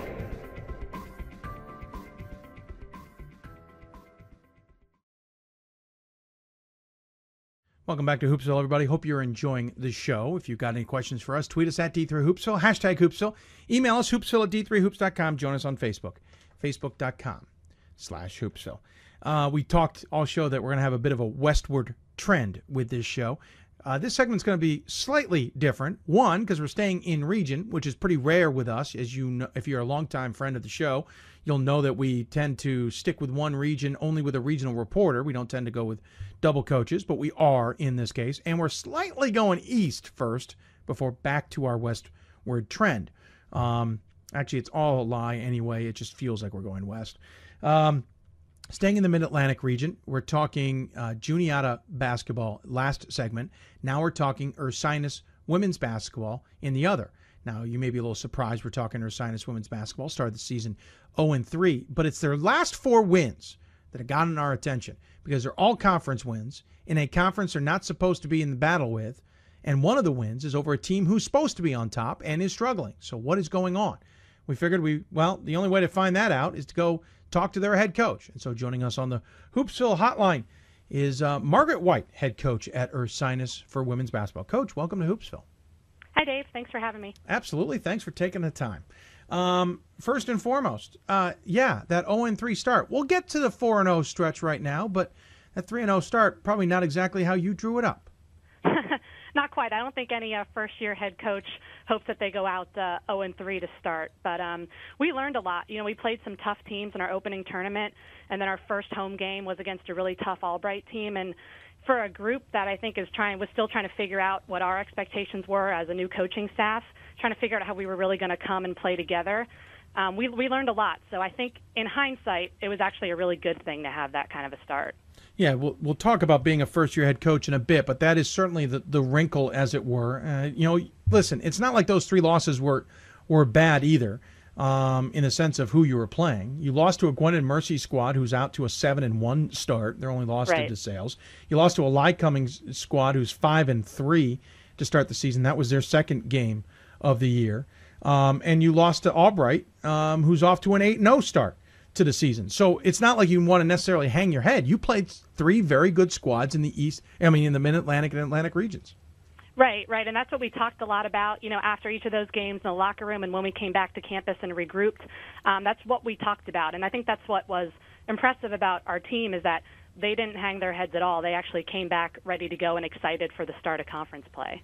Um, of course, you got into conference play and you uh, had a battle, but beat uh, by Swarthmore by 11. Swarthmore kind of resurging in the conference. They're three and four overall, two and two in the conference. Beat F and M. F and M certainly struggling, one and eight overall one and four in conference play. Uh, then you got a Dickinson squad, four and four overall, one and three in play, and then you nipped Hopkins. Um, probably helpful. The game was at home, got them by one. Of course, Hopkins is off to a two and five start, one and two in conference. This is a team that's supposed to be battling McDaniel for the top of this conference. Right, right. Um, yeah, that, that we uh, they gave us everything we could handle and, and then some. We uh, we knew we had to be really prepared and play really tough defense. Um, that that was really our main goal was to really be aware of they have so many weapons on offense and they're so well coached so we needed to bring our best defensive game and um, we, we did that for, for most of the game so we were we were really happy with that um, 50 49, I went and checked the box score. My first moment of, of having a double take, I saw four periods. I'm like, wow, that went double overtime. No, four quarters. Um, I'm like, it's a really low scoring affair for a double overtime game. Um, but still, 50 49 um, a big win. By the way, we should mention we're talking to you. You're playing right now. Uh, this is a pre-taped interview. Uh, they're taking on Cabrini. I meant to mention at the beginning of the segment, but still, 50-49 win over Hopkins is. Listen, that's a big win for you guys, and obviously you're playing well. But is Hopkins also off to as bad a start as that seems like it is from your vantage point? Um, I don't. I don't think that's really fair for me to say. Like I said, I, they they are so well coached. They have yeah. so many weapons. They they played uh, quite a handful of they have a lot of freshmen this year yes. and they got some minutes um, so i'll tell you they were they were tough to beat the first time around and I know they're going to be even tougher to beat the second time. So yeah. um, I, I won't be surprised. You know, this conference has so many, um, you know, so many power players. I won't be surprised if they uh, if they uh, regroup. Yeah, Nancy's already circled January 16th on her schedule. uh, you guys at their place um, lo- yeah, I would admit you're you're in for a, battle with them. I suspect Nancy's going to be re- exacting some revenge in conference in the second half. Um, but back to your team again. You know, four seniors on this squad. You're led by three of them. Uh, Jessica Parada, uh, 17.7 points a game, um, hauling down 8.3 rebounds a game. Obviously, that's your big um, presence inside. Alyssa Polamini, 13.7 points a game. She's also hauling in six rebounds a game. Uh, Caroline uh, Shimrock, 7.4 points a game.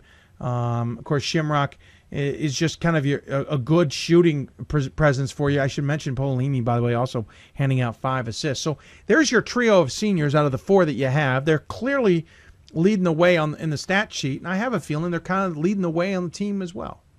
Yeah, that really has been the case. You know, we have four great seniors and, and Alana Roadcloud, who um, you know really does a lot on the def- defensive end for us and rebounding wise. They've they've really put the team on their back. Um, when we met, actually during my interview process, we we talked about how this group had yet to experience playing in the Centennial Conference playoff. Mm-hmm. And so that's been something that we've openly talked about, um, that we've kind of embraced, that that's really something that they deserve to experience and that this group really wants to do for them. Yeah, kind of one of those, hey, coach, no pressure, but. um, exactly. yeah, we, we want to experience the playoffs. Of course, top four. I'm sorry, tech, technically, uh, was it yeah. top five? Top five, and then there's that play-in game right. on a Wednesday. Right. Yeah. So you get the play-in game, and then it's all four on a Friday, Saturday scenario. Uh, at one location. I should have mentioned Road Cloud. Um, she may not get a ton of points at four and a half, but she's hauling in the most rebounds at nine and a half a game. You talk yep. about that. Certainly, that's on the defensive end. Six and a half of those nine and a half are on the defensive end. So certainly a big presence inside defensively. You are a first year coach. Um, we'll talk about your background in a bit. But what is the process? To, one, you take over for a long time coach, so it's it's kind of especially with these seniors learning a new system, learning a new person, mm-hmm. learning a lot of new things in their final year. That's got to be tough on them, but it's also got to be a little bit challenging for yourself. Yeah, um, I think definitely. You know, when when we started out, we had a lot of conversations about needing to get to know each other as individuals and as a larger group. And it's it was fun. You know, the nice thing about basketball is that we don't start until October, so you Yeah. have a little bit of time on campus to really do some of that stuff. And I think it was helpful. And I think ever since we've gotten on the floor, every day we just learn more and more. And I think we've, as, as a coaching staff, have figured out where we can challenge them and, and push them a little bit outside their comfort zone, but in a way that they still gain confidence out of it. And every every day we're kind of reevaluating how we need to do that and learning more about people individually in terms of what we see. But it's it's been really fun. This group has really embraced it. Um, they've embraced you know me as a head coach and, and my assistant coach also, and it's it's been really fun and I couldn't ask to be at a better place with better administration, campus support, our fellow coaches down the hallway. It's just been, um, I've been really lucky to, to have my first shot here. Uh, Jim Buckley was the, the head coach prior, announced his retirement in late March. If I know the timing of things, and I'm kind of gauging uh, some other, you know, coaching changes in the region and how coaches were hired, I think you, you got hired probably what Mayish, late Um, April. early, early June. Early oh, it was June. early June. Okay, so it was later than I thought. But still, at that point, students are off the campus. You don't have a chance to meet with them yet. Your first chance to really meet with them, unless they live in the area or decide to travel back to meet you. Except obviously you met them during the interview process. But I mean, truly meet them as a coach probably came when they got back on campus. So Right. a little bit of a truncated kind of meet and greet and let's get going type scenario. yeah, yeah. There's really not much lag time, and then before you know it, October rolls around and you've got basketballs in your hands. So Yeah. um, it was it was kind of going in fast forward, but we tried to do some stuff from a distance over the summer, um, and and a lot when we came back on campus, and just really just spending quality time getting getting to know people. Um, as, as much as we could. So that that was our main focus. And then, like I said, once we started the basketball part, that's kind of the commonality. And I think that was where they became really comfortable is when you're just talking basketball now. Um, so that kind of helped us actually then kind of get into fast forward a little bit. Of course, uh, Centennial has a truncated preseason, not as truncated as the NESCAC, but shorter than everybody else's full month of prep. So you had to deal with that. But that's not unfamiliar for, for you. You are a Gettysburg grad. You played in this conference.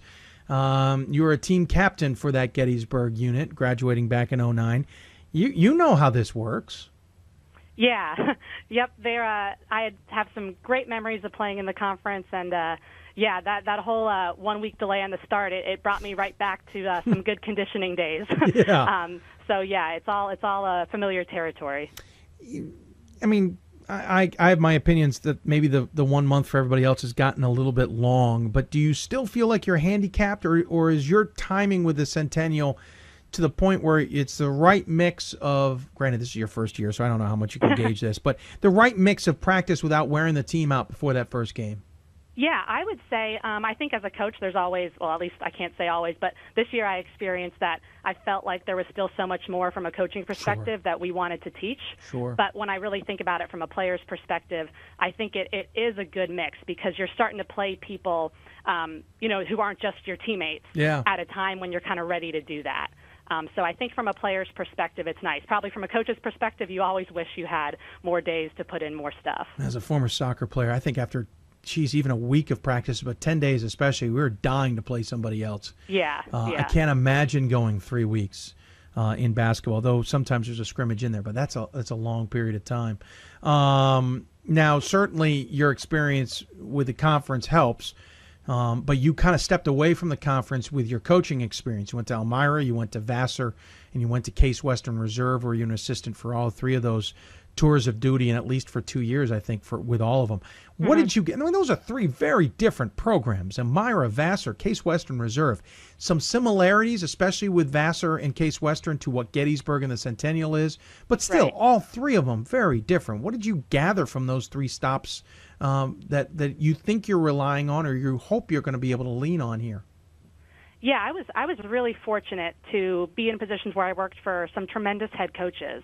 Um, not only learning X's and O's pieces, but just how to manage a team and all the behind the scenes and um, you know orchestrating player people management, all the things that go into it. So I was really lucky that I also worked for people that pushed me outside of my comfort zone as a coach, and I think really. Um, especially towards the tail end, really pushed me to start thinking like a head coach before I became one.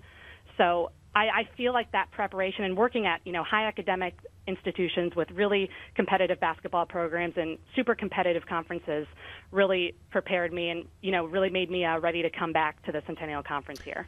When you were there in 09, how competitive was the Centennial? Um, you know, it's changed a little bit. Um, from my recollection of playing days, there wasn't as much parity as there is now, and I think that's one thing Yeah. I've seen from going from a player to a coach is now everyone can win on every single night, and that that existed then, but I would say it's even more amplified Yeah. um, in recent years, and that's that's really the exciting I was part. just I just looked it up. That was back when Muhlenberg's domination. Now, your your sophomore year, McDaniel and Dickinson, um, Muhlenberg and Ursinus all had 19 or plus win seasons. You guys were Mhm. 15 and 11. The next year it was Muhlenberg and F and M, and then kind of everybody else. You guys were 18 and 10. The following year, Muhlenberg was just hands and shoulders above everybody. 26 and 4 and the nearest closest team was mcdaniel at 15 and 12 and you guys at 14 and 11 you all were seven games back. Yeah. uh, in the regular Thanks for the season. memories, Dave. yeah no problem no problem. Just want i'm helping everybody else helping everybody else. Uh, muhlenberg was 18 and 0 gettysburg mcdaniel dickinson f&m and hopkins all tied 11 and 7 swarthmore somehow at 11 and 8 i think that's probably a typo on our on our system at d3 hoops. So yeah you you're in a different way. The, the conference this year from one who knows it, uh, being in the area, feels strangely open. You know, McDaniel's certainly the favorite, but I wouldn't say they're they're a runaway favorite. Hopkins is off to a weird start, as we've talked about. Muhlenberg's off to a tremendously good start, but who knows how that translates in conference. Swarthmore's reappearing. Gettysburg under a new coach is reappearing. Dickinson's in the conversation. How's your feel of the conference? Yeah, I mean that that's the exciting piece. Is I I think you know you see people in the conference playing really competitive out of conference schedules to get ready, um, and and you know that on any given night anybody can win. So it it makes um, there's a sense of urgency to every game, and I think that just helps every team. And then no matter who ends up advancing to postseason play, they're ready and they're going to be a great representative of the conference when it goes to the NCAA tournament also. So I think it's it's all really good stuff. Even though it makes it difficult um, trying to sneak into the playoffs, it uh, really makes the conference that much better. Let's pivot back to your team a little bit here. Eight and seventeen last year. You're already halfway to that win total. Is there a little bit of a buzz in the on the, in the locker room? Does do the team realize that maybe they can pull off something cool this year? Um, yeah, I think there's definitely you know there's a lot of positivity. We we have fun every day in practice. I think um, at the same time they're doing a great job of balancing the focus with the excitement piece. Um, and so, you know, as, as coaches, we, we talk, you know, we want to make sure that we're still pushing them and challenging them and, you know, letting them know that it's, it's good to celebrate, you know, each victory, but at the same time, at some point that becomes in the past and you've got to focus on the next one. And I think our team is really embracing that right now, um, which is, which is really nice to see. As you mentioned, playing Cabrini. We'll have a score update later in the show. You then on Saturday will take on Lancaster Bible in out of conference uh, action, and then you'll take on DeSales in non conference action. But the difference between those two games is about three weeks. Lancaster is off to about a three and one start here. Uh, DeSales off to a four and three start. Um, you got that three weeks coming up. Nothing. I assume you didn't have much control of this schedule. I have a feeling a lot of this was kind of pre-booked before you took over. Exactly. Um, you do have this three weeks break coming up. How are you preparing for it with your team? Yeah, um, it's something that we've started talking about to make sure that you know we have great accountability and that you know we're going home and definitely getting our rest, which we need um, over winter break, but then making sure that we're coming back and we've got really productive practices and you know like you said we jump right into playing DeSales on the fourth. Um, so you know we're approaching it as you know one game at a time and that we're coming back to really work hard and spend some good quality time together i think winter break is a, is a nice time in basketball season where you can really come together as a group Mm-hmm. so we're going to make sure we're doing a lot of things like that um, to make sure that we're the best group we can be um, through january and february Um, curiosity uh, before we let you go. You know, we talk about you know the previous head coach, and now you take over. You come in with a different mentality. What is, without giving me X's and O's, because coaches might want to steal the ideas, um, but what is your mentality for the team? Is this an up tempo type of offense? Is this a half court? Are you a zone type of defender? Are you man to man? Are you a mixture of everything? Where where do you get your inspiration at least for this season? We we talk a lot about um, wanting to be the most prepared team on the floor and the hardest working team on the floor. And if you can control those two things, then we're going to be in a position to, to win every game. So that's what we talk about every day. That's what we talk about on game days, um, and we kind of let the chips fall where they may. But we're definitely working to be um, really prepared and really, really hardworking all year long. Um, so that's the goal. Of course, again, playing days plus your three-year tours of duty as an assistant coach. You played under four, probably four very different programs, four different mentalities, four different offensive mentalities, four different defensive mentalities. I'm sure you can bring a lot to the table. Is there anything that you, I mean, not that you learned you didn't like? Let me rephrase that. Is there anything that you you can take from that you can use that you are using, or is it with all of that you even kind of start anew? Yeah, I think I think it's a mix of everywhere I've been. Like I said, I've wor- worked with some really tremendous coaches, and every, every once in a while, I hear them all. All their voices come into my head at different times. Um, so I got to give them all all credit. I I really value what what I learned at each spot, and even even the former uh, players I worked with. You know, you check in with them and and hear from them a little bit, and it's nice. Um, it's nice to be able to take pieces of what you've done with other people and see if you can make it work, while at the same time making sure you know your personnel and what's going to work best for them. So it's definitely a mix. Every day it's kind of something new, and I'm still learning as I'm going. But um, I've got I've got the support of a lot of people behind us, which is nice. Well, I appreciate you coming on the show and talking about the team. Congratulations on the coaching job, and obviously congratulations on starting four and zero in the Centennial for a four and three record. Uh, we'll see how you do the rest of the night, as obviously this is pre-taped. You're playing Cabrini as we speak. Uh, as always, Coach, on this show we provide or we give the coach the final word. Any final thoughts you want to share with those who may be tuning in? Um, sure. I just, you know, I, I, from a former player perspective and now a first time head coach, I really appreciate what you guys do to promote our game, you know, on the Division three level and the student athlete experience, and you know, especially on the women's side of things. I think it's really valuable how much you all promote our game there. So I know all coaches and, and student athletes really appreciate what you do. Well, thank you, Coach. I appreciate it. Just dawned on me. I'm I'm now been doing this long enough that coaches or players could be turning into coaches. That's just not fair. Um, and I don't feel like I've been doing it that long. But nonetheless, uh, thanks so much. Good luck the rest of the way. Certainly looking forward to seeing you. I, I may even run into you when you when you're down in the Baltimore area, depending on schedules. And uh, look forward to seeing how we do this year, but beyond that as well. Great. Thanks a lot. I Absolutely. appreciate it. Take care. Margaret White joining us from Ursinus. We appreciate her taking the time to do that. Uh, when we come back, I lied at the beginning talking about this westward trend. We really actually kind of start in the middle, go east, and then go back west. Anyway, speaking of that, we will stick with women's basketball and we will head west. We'll head all the way out to Wisconsin, talk uh, about a team that maybe no one's talking about in the WIAC, and maybe they should be. The attention's on Oshkosh, the attention's on Whitewater. But have you looked at River Falls lately? Cindy Holbrook will join us. The team is off to an undefeated start. We'll talk about that coming up on Hoopsville. Hoopsville presented by D3Hoops.com and the National Association of Basketball Coaches. More Hoopsville right after this. College basketball lives in Kansas City at the College Basketball Experience at Sprint Center. The College Basketball Experience is the place to get your game on. It's not a museum, it's an experience you won't forget. Discover the history of the game in the National Collegiate Basketball Hall of Fame, featuring the Gallery of Honor, Mentor Circle, and Honor Theater. Suit up in the latest CBE logoed Nike gear at the CBE Hoop Shop. Elevate your game today and visit the house that college basketball built. Division 3 allows you to be able to give yourself to other things. Not even just participate in them, but really get involved with them if you want to. There's a lot of interaction. Um, it's not just sitting back, taking notes. You're actually doing hands-on things and better preparing yourself for your major. Choosing a Division three school, I've had the opportunity to develop my leadership skills and to be more involved on campus. Division three in athletics, you know, affords students the opportunity not only to participate in uh, intercollegiate athletics at a competitive level, but also gives them the opportunity to, you know, engage in the other interests uh, in their campus and in their lives outside of that sport and outside of the academics on the campus and to have opportunity to have time to join clubs and being able to play basketball, it allows you to just be able to do everything you want to do. I wouldn't change it for the world.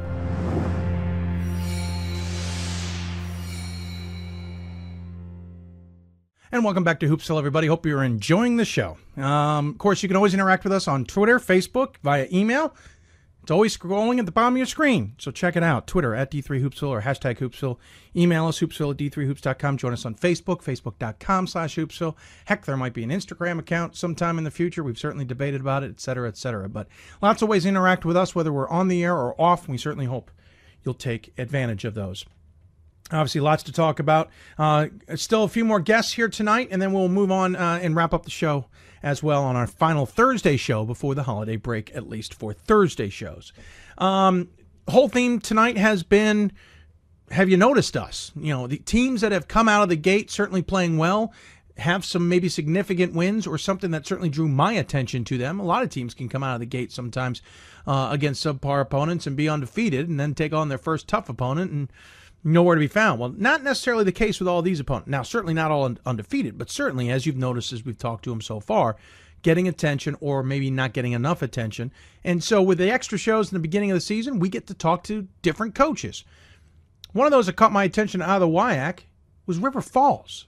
Women's basketball off to a 7 and 0 start and just got their first ever win against St. Olaf. They've played them five times and now have a win, beating them by 12 um, earlier this week. So that kind of seemed to me like a no brainer, at least in theory. So let's go to the Hoopsville hotline and bring in the women's coach from Wisconsin River Falls, Cindy Holbrook. Coach, welcome to Hoopsville. Thanks a lot, Dave. How are you? I'm doing well. Thanks for joining me. I certainly Great. appreciate it. Um, yeah, talk about a great start. Seven and zero on the season. You know, some of those schools are, are, you know, certainly haven't had great seasons either. But you've also gotten some big wins. Gustavus Adolphus comes to mind, and that big win over St. Olaf just the other night. Yeah, we've we've played some tough teams, especially the, some of the MIAC teams that we've played. Um, Bethel's got a great team, and Yep. we were glad to have them on our home floor. So uh, beating St. Olaf over at their place was a fantastic win for us. And then when we played Simpson and Gustavus down in that uh, Gustavus tournament, I thought those were two tough tough games too. So I like the schedule that we've had so far. Our team's playing pretty well, and um, you know obviously we've got another tough one coming up this weekend, but.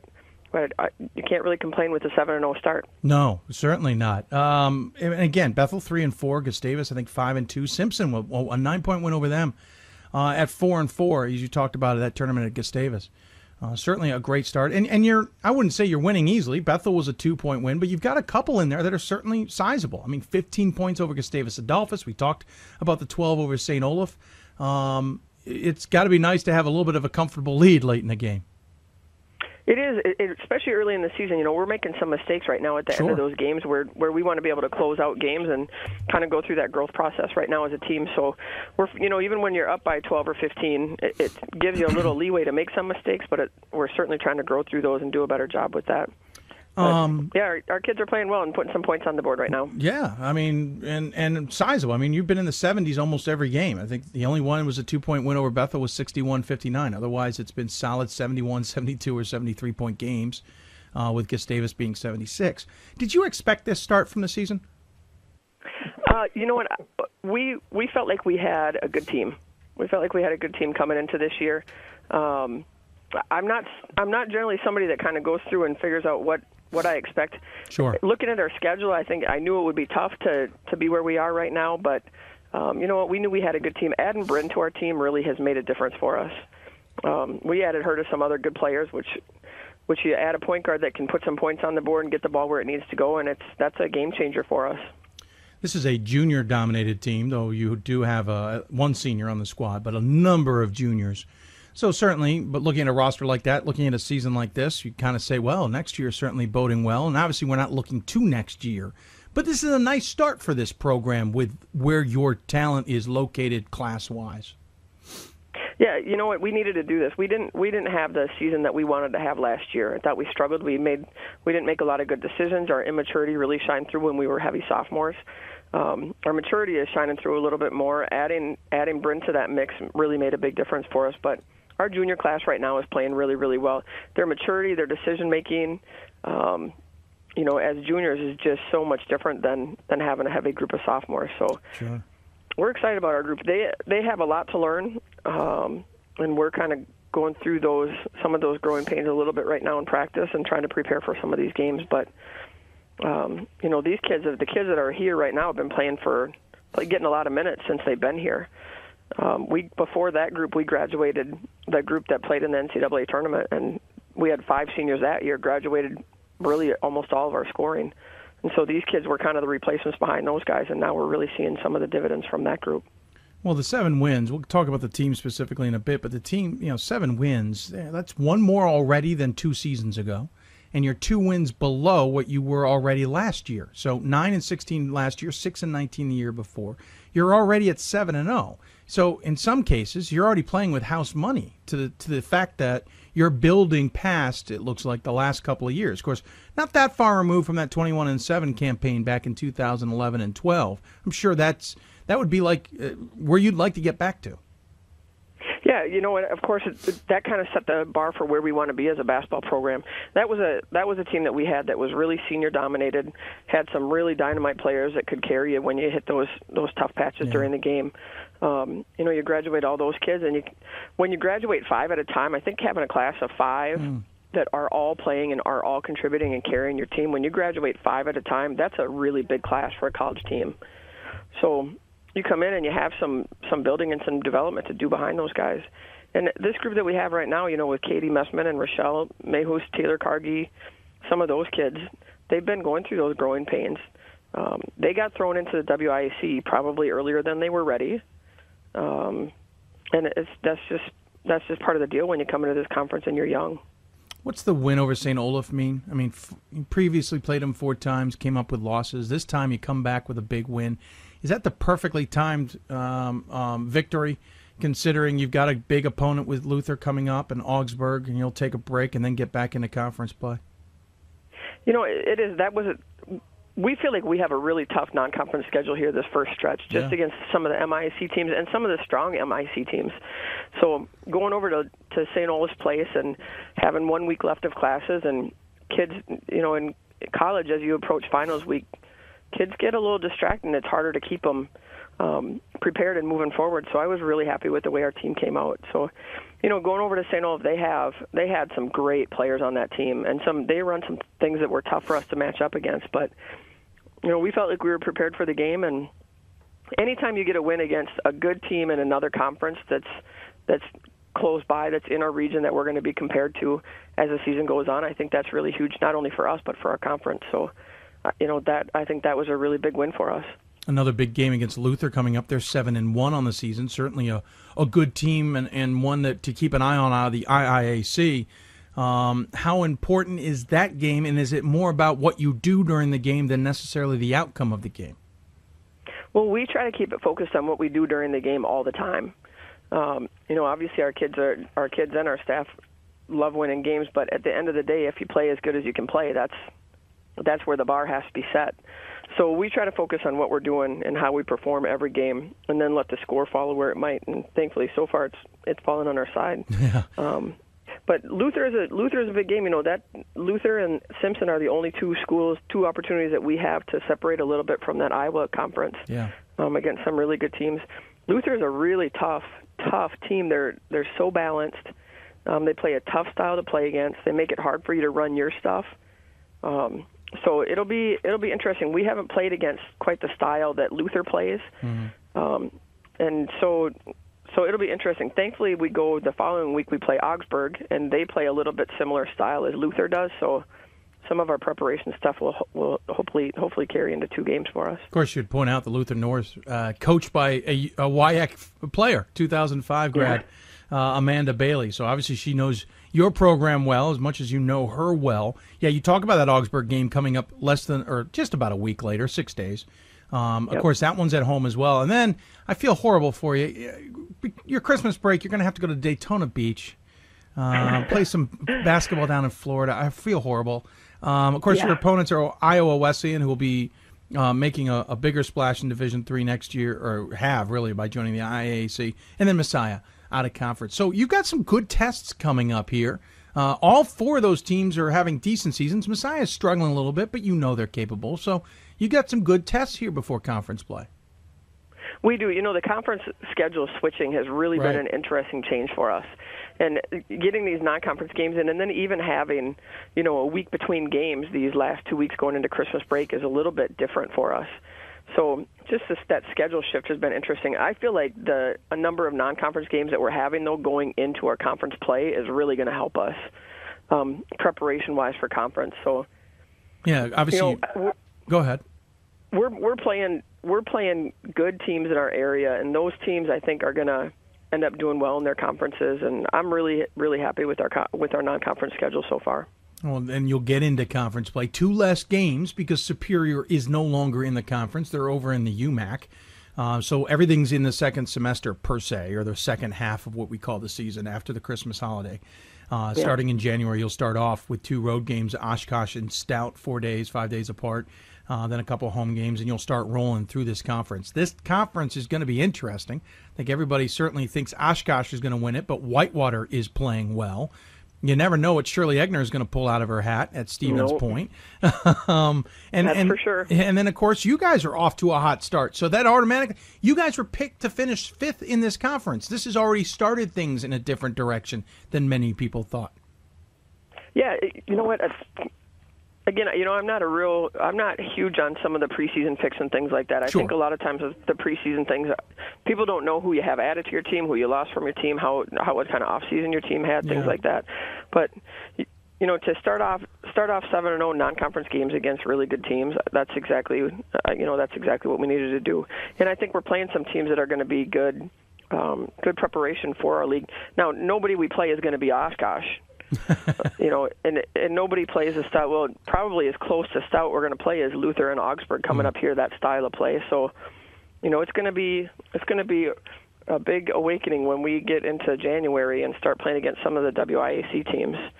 Um, you know, I keep talking about how how tough our non-conference schedule is with our kids, and but that you can't understand the WIAC until you get into the WIAC. Well, in Oshkosh, seven and zero start. River Falls yourselves seven and zero. Whitewater six and zero. Stevens Point four and two. Stout and La Crosse both with three solid three and fours. Eau Claire two and five. Platteville two and six. Certainly near the bottom, but good starts for the conference, and obviously that will get real, uh, as they say, when it comes to January. Of course, those records coming into the night. Let's talk. We, we danced around your team a little bit. Let's talk a little bit more about the team. You talk about Brienne, uh, uh, Bryn Lean- uh, Lelander, 15.4 points a game, five and a half rebounds a game, also leads the squad, shoots um, 80% from the free throw line. You don't want her put there. Shoots 33% from outside and 42% from the floor. Is there anything she doesn't do? Yeah, she doesn't box out. She's driving me crazy. Nice. Yeah, she doesn't box out. Now, thankfully, most of the time the point guard on the other team is converting back because we'll run on them a little bit. yeah. Um, that has that has saved her um, a few times, but yeah, she doesn't box out. And so, of course, what do I focus on with her? Right? You got to Yeah. box out. She's doing everything else well. She's she um you know what she makes such a difference for our team she gets the ball where it needs to go she's that she's that kid that when you can feel the game turning and you need a basket you know she's going to get a basket for you so to have a point guard that can do that um, is huge for us. So the last point guard that we had that could do that was Tiffany Gregorich, which which gradu- graduated in that 2012 group. So she's just been a total program changer for us coming in as a junior. She's mature um, and she's learning to play our style a little bit more. So Yeah, it's good. she's going to keep getting better and better as we go. I was going to say a junior, certainly a nice addition uh, for the team uh, so far in this one. Of course, second on the team, 15 points a game. Taylor uh, Cargie, sophomore, we should point out, um, also well uh, shoots well from the free throw line, 87%. Shoots incredibly well from the floor at nearly 58%. Um, also hauls in five rebounds a game. So you got a nice kind of back and forth there with Bryn and and um, and Taylor. Yeah, the two of them complement each other so well, and they, and they really like playing together. So we'll run some two-player stuff for them and things like that, and they their styles complement each other so well. So that's been that's been huge for us. Bryn makes Taylor better, and Taylor makes Bryn better, and you know we have a couple of guards that can shoot the basketball with Katie Messman, and especially Katie really, and and Bryn opens up the floor for Taylor. So I think that's really the big thing right now is we have kids. Yeah. We have different kids that can lead us in scoring every night, and and Taylor's one of those kids. Yeah, Messman uh, nearly nine points a game, shooting thirty-eight point five percent from outside, and then you have Rochelle Mayhews, uh, eight point seven. That's your only senior on the squad. That's why I wanted to make sure we point her out. Of course, she's also leading the team at twenty-two assists in her seven games so far. It's a it's a nice little group there. Maybe maybe not as understood as everybody thought going into the season, as you kind of pointed out in those preseason polls. Yeah, you know what? This group, we have kids, different kids that can lead us in scoring every night, which makes such a huge difference. You know, with the with the video editing and the scouting stuff that we have, the coaches have access to now. to have it's harder to win with one star player I think than it probably used to be. Um, now you have a star player on your team and and you have that kid so well scouted that you just can take them out of the game. So, but our team right now, I think, with four key kids that are coming in and scoring for us, and then other kids that complement them with Kate Tyson and, you know, Hannah Pignato's getting some good minutes for us off the bench, and and Allie Clark. So, I like our balance right now, and I like our depth right now. Um, and so far in our first seven games, when one kid's had an off night, another kid's put up put up points for us. So, I think that's really important as the season goes on to have kids that complement each other like that. How much? Okay, so what were the goals going into the season, and how much have they changed now that you're off to seven and oh? zero? You know, we we talk about goal setting and things like that quite a bit. We talk a lot about preparation and being focused on our side of the basketball. Um, so we're we're our I think our really our solid team goals are still being set. I'm not sure that our players um, really understand how good a group they can be. Um, but you know, you look at our conference this year, and I think Oshkosh obviously separates a little bit, but I think mm. our conference is wide open. So, you know, I think for us as a group, we're we'd really like to finish in that top two in our league, and you know, so we haven't had to switch anything yet. And to do that, to be in the conversation at the end of the year, you have to win non-conference games, and you have to win some big non-conference games. So, right now, you know, for where we want to be, we're we're sitting right right where we want to be, if not a little bit ahead. And and we're running some stuff, and our kids are playing and practicing hard. And this group is going to get better and better as the season goes, which is really exciting.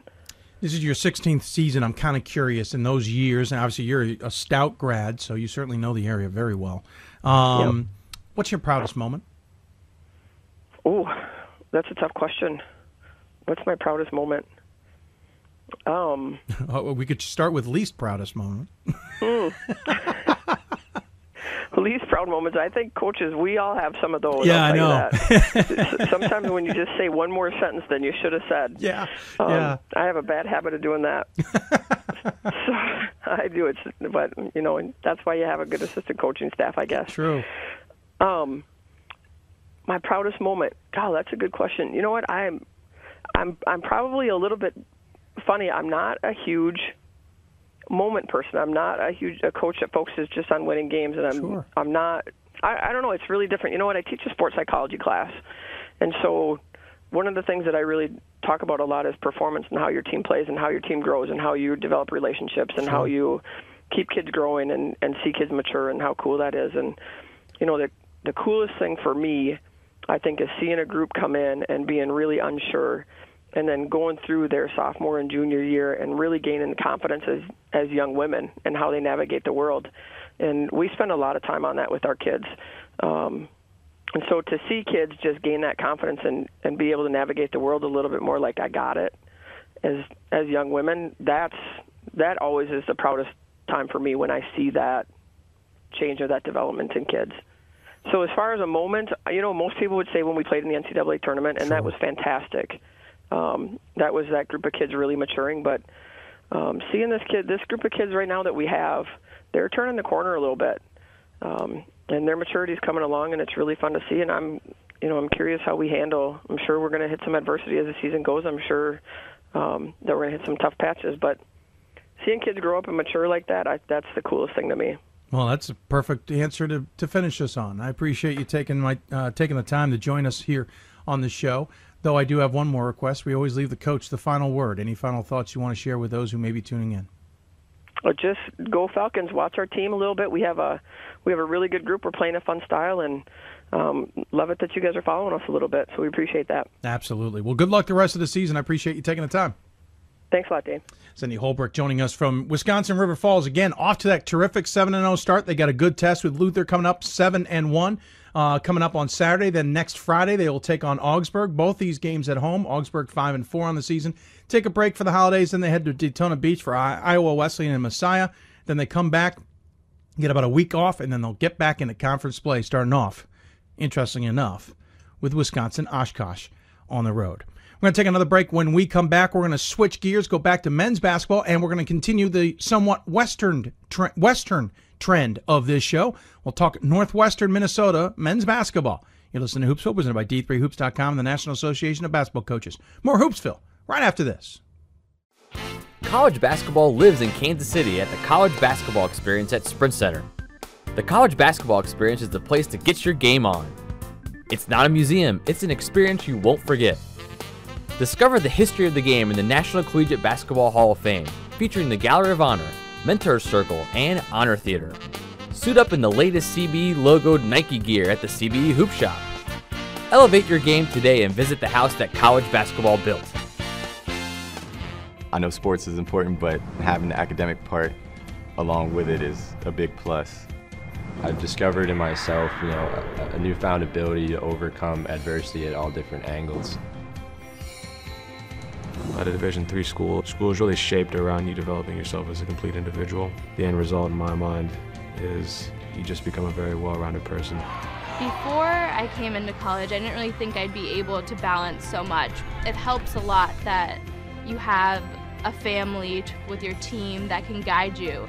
With a D3 school, there's a lot of time for other opportunities. The coaches expect a lot of you during soccer, but after soccer, that's your own personal time to really find out who you are and other opportunities that you can pursue. By balancing all of my interests, basketball, my leadership skills, and academics, I'm able to better prioritize my life and to manage it.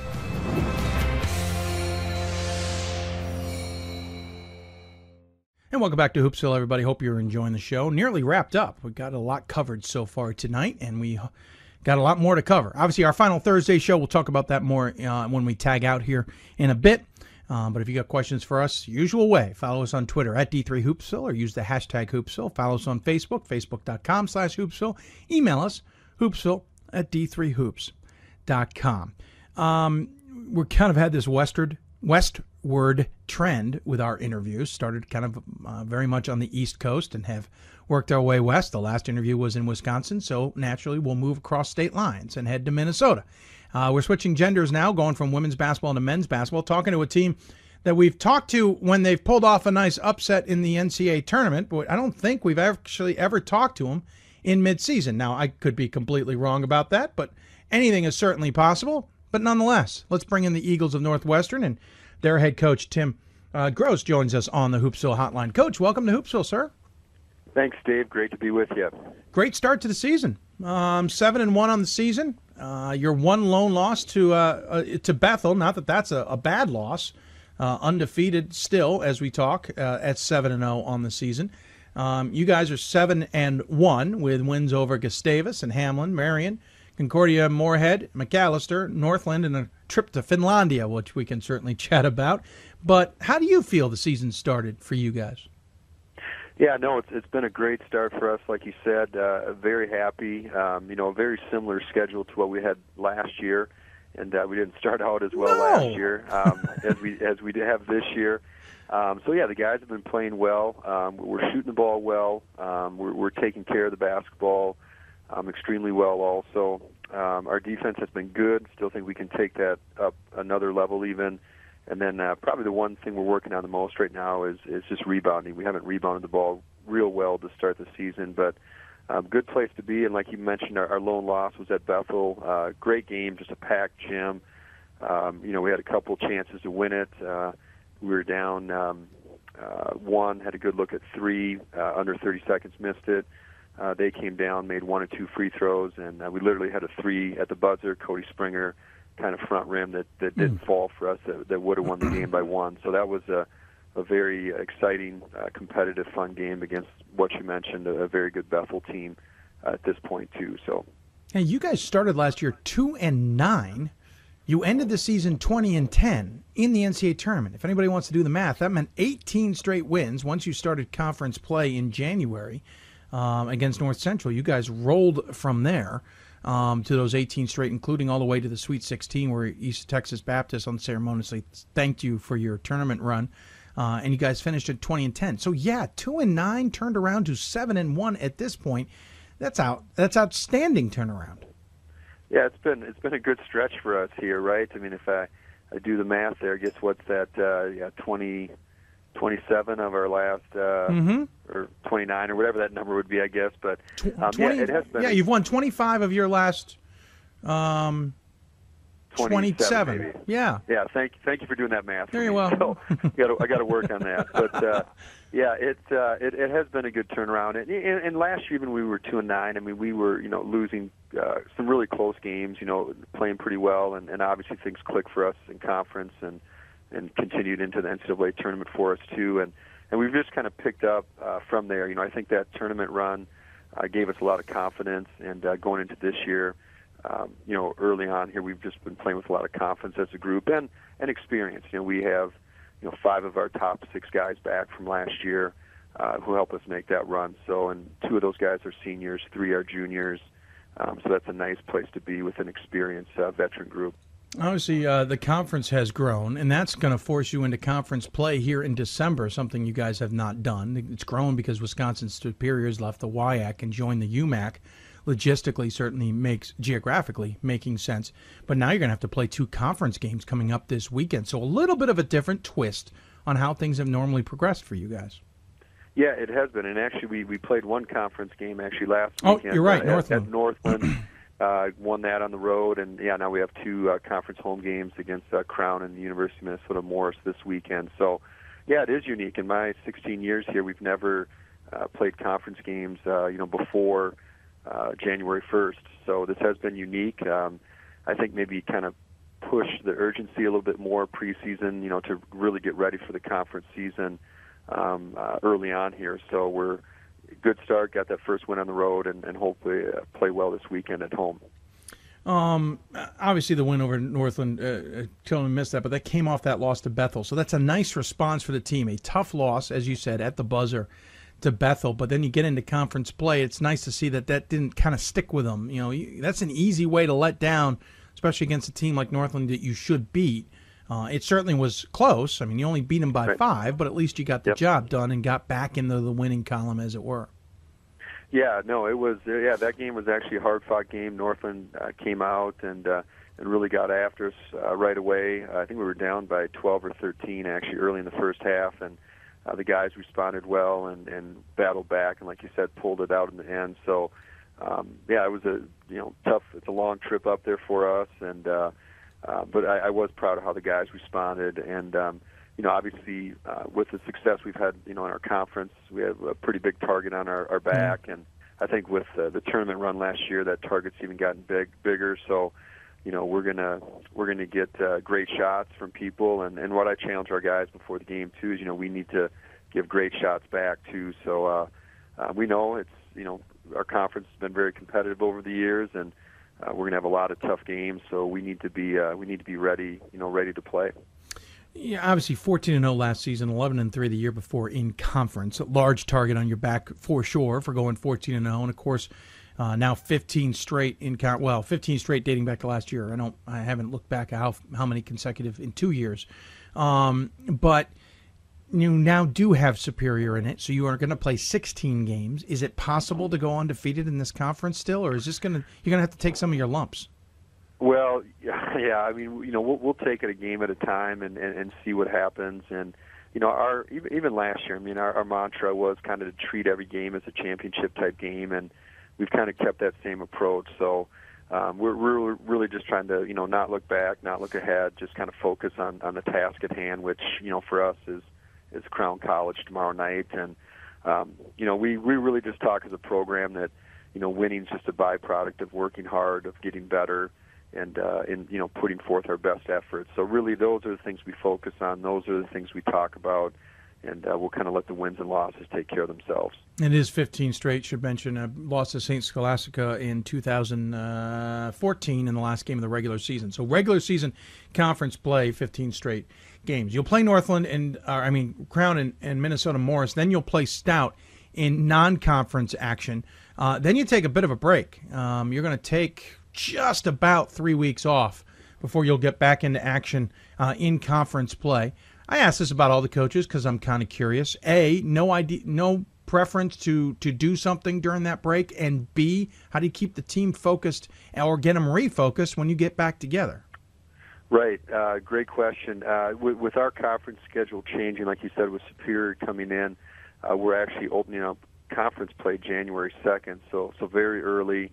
um, as we looked at our schedule, um, you know, we just felt it was best to uh, take some time off, you know, after that stout game, uh, allow our kids to get home uh, to see their families, you know, for a Sure. nine, ten day uh, ex- trip back home for Christmas for the holidays, and then uh, you know come back. Uh, I believe it's the 28th of December. You know, get a week of practice in uh, before we open up conference play on January 2nd. So. I think at, at this point, I mean, I think the rest will be great. Uh, you know, we've been going hard since October 15th.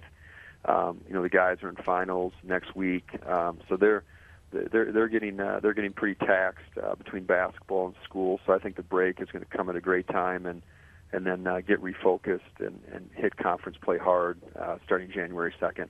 Thank goodness you guys are right outside um, Minneapolis. Otherwise, a week in the middle of, or the end of December, um, back at the campus just for practice would be a little less exciting.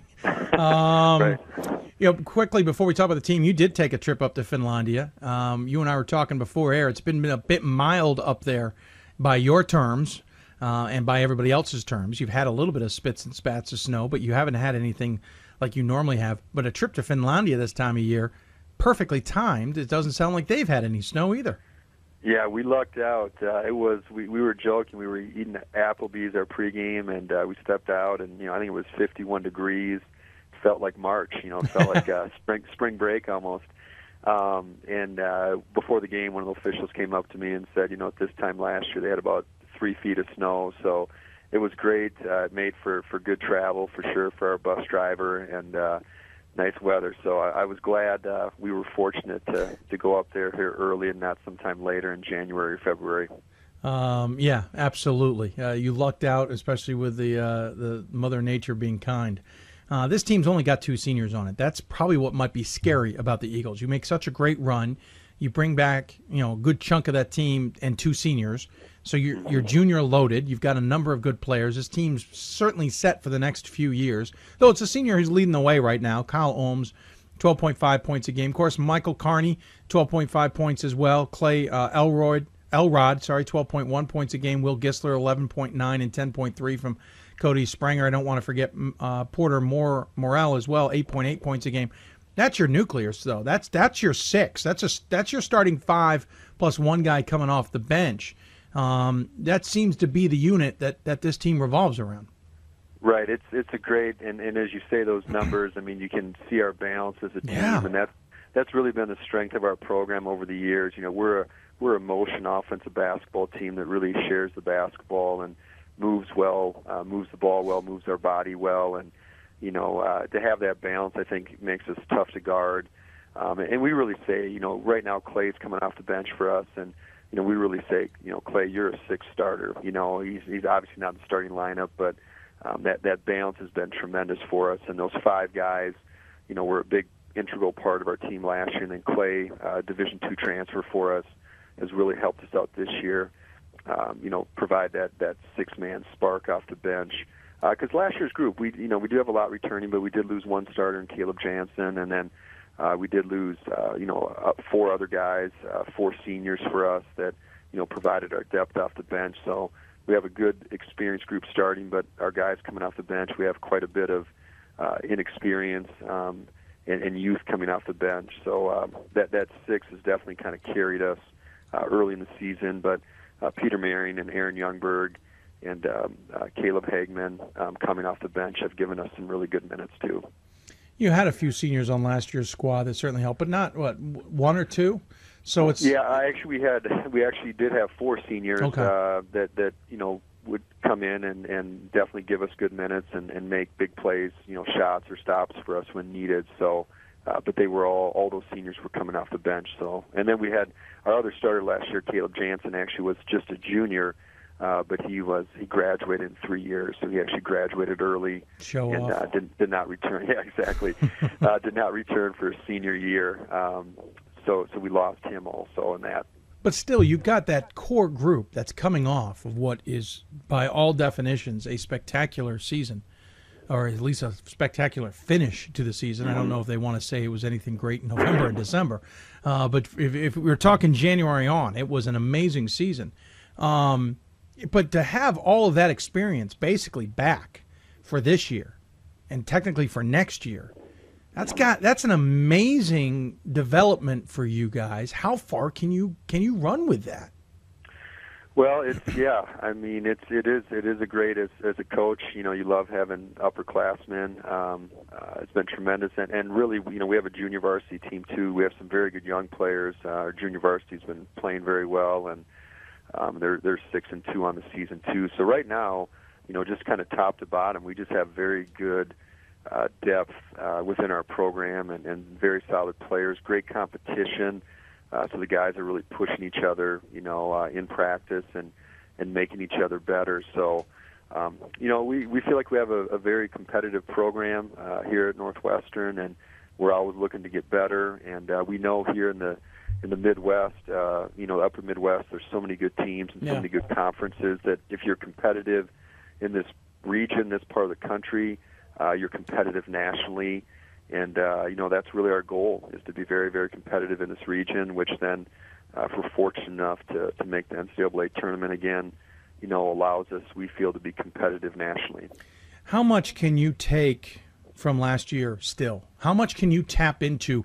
Hey guys, do you remember this or or do you remember that or the buzz on the campus is it still there from that incredible run? I mean, beating number 3 St. Thomas and then beating Elmhurst, granted probably a little bit tired Elmhurst in the second round, but take advantage of the matchups when you can. And then getting to the Sweet 16, how much can you take advantage of that to you know now? I'm sure at some point it wears off. Has it worn off, or when, or, or is that coming? Well, I think no. I think there's still a lot of excitement, uh, great excitement around you know what we were able to accomplish last year, and uh, like I said, the confidence standpoint, uh, I think it just gives our guys you know a lot of confidence. I mean, obviously St. Thomas in our area, you know, is kind of the gold standard. Um, so to to knock them off, uh, you know, was just huge for our program, for our conference, and then. Like I said, Elmhurst did have that, that triple overtime, you know, against St. Norbert's, but that was a very, very good Elmhurst team too, with a lot of, you know, I think their whole team was juniors. I think they had like Yeah. ten juniors that played for them. Um, so we, you know, we felt great about that too to to follow up that St. Thomas win with a very good win um, against Elmhurst, which gave us confidence. And then kind of a fun thing on our campus too. Our, our volleyball team this year made it to the Sweet 16 of the National Volleyball Tournament too. So that's kind of just kept things, you know, rolling campus wide too, not just you know within our basketball program, but within the our whole athletic department. So, um, you know, it's uh, it's a it's a fun time, you know, uh, around campus uh, and around our athletic department. Um, how how much though is it hard to keep your team then focused? And I mean that on the sense that obviously two years ago a lot of success, last year tremendous success with a very, for lack of a better description, young squad. You had seniors, but again your your core is young. You've got them back again this year. At some point, do you worry about almost resting on your laurels, as it were? You know, our kids have been have been really good about um, you know kind of knowing who we are, and uh, and we know as a program that uh, we need to work uh, extremely hard. We need to execute uh, uh, very well, um, you know, to be successful and, and to be competitive in this area. So I, I don't think um, you know it's gone to our head at all. Um, I, I think it's just uh, you know, we, we know we're close, uh, but but we still know that you know anybody on our schedule, uh, you know, can beat us. Um, you know, i- if we're not playing well, and maybe even if we are playing well, but we also, I think, have that confidence that we know, um, you know, we can beat anybody on our schedule too. Um, so so we've just we've stayed hungry, you know, and we've always tried to say, hey, this is a new year, this is a new team, this is a new group of guys, um, you know, so again, that's not look back, that's not look ahead, that's just kind of live in the moment and, and give championship effort and, uh, and and see what happens. So our, our guys have done a really really good job of, of staying focused in that area. Um, I noticed you c- conveniently made sure your graduation year is not on your um, um, your bio page, uh, but you are a graduate of Northwestern. So, what's it mean to coach your alma mater, and on top of that, give them uh, take them to such lofty levels now?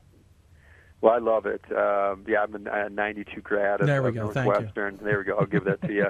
and uh, getting getting close to that 50 spot, which one of my or one of our other head coaches here reminded me the other day, but Nice. uh, I don't feel it. But you know, I love it. Um, I I loved it as a student athlete here. Played basketball here too. Um, I love the the mission of our school. Um, the people I work with are tremendous. Um, the the kids we get to coach are outstanding. So uh, you know, to to be a college basketball coach is a special thing. Uh, to be a college basketball coach at your alma mater, uh, to me, is really really special. And uh, obviously, we've had a lot of success over the years. Uh, you know, which has been great. Not just the run last year, but you know, we've won the conference 12 of the last 15 years. You know, we've been to 10 national tournaments. You know, we're going for our sixth straight NCAA tournament. So um, it's been a pretty pretty special run here, and uh, we hope it continues. And uh, like you said, hopefully we can uh, continue to advance even further. Um, you are a double major in physical physical education and Bible, and minored in coaching and health education. Talk about polar opposite worlds. Um, you know, I you know I can understand business and Spanish because you know you might be in this in, in the world or, or some of the sciences together. But wow, physical education and Bible, you, you literally are on two different two different worlds there. Right, right. Well, that's the uniqueness about Northwestern yeah. too. Actually, it's a Christian liberal arts university. Uh, actually, all of our students here they they get their liberal arts major and and then they get uh, a secondary major in Bible. So uh, crazy. It's it, yeah, wow. both things, and and basically, you know, instead of taking a lot of electives, a lot of the elective hours are are taken up kind of in uh, you know biblical worldview education. That's fascinating. Uh, very fascinating. Um, curious. You're six wins away from 300. Has it dawned on you yet?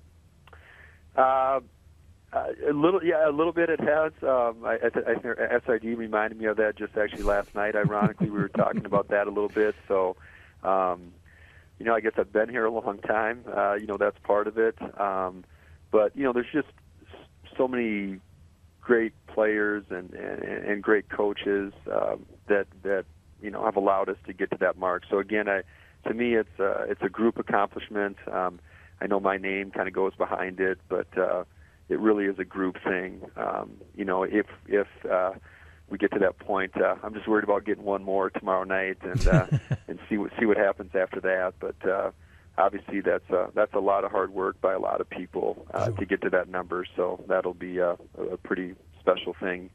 Um, hopefully, when that happens, sure. we'll see. Right, got to go one at a time. I was going to say, if you keep on winning, it'll be against Saint Scholastica at home on January 15th, but no pressure.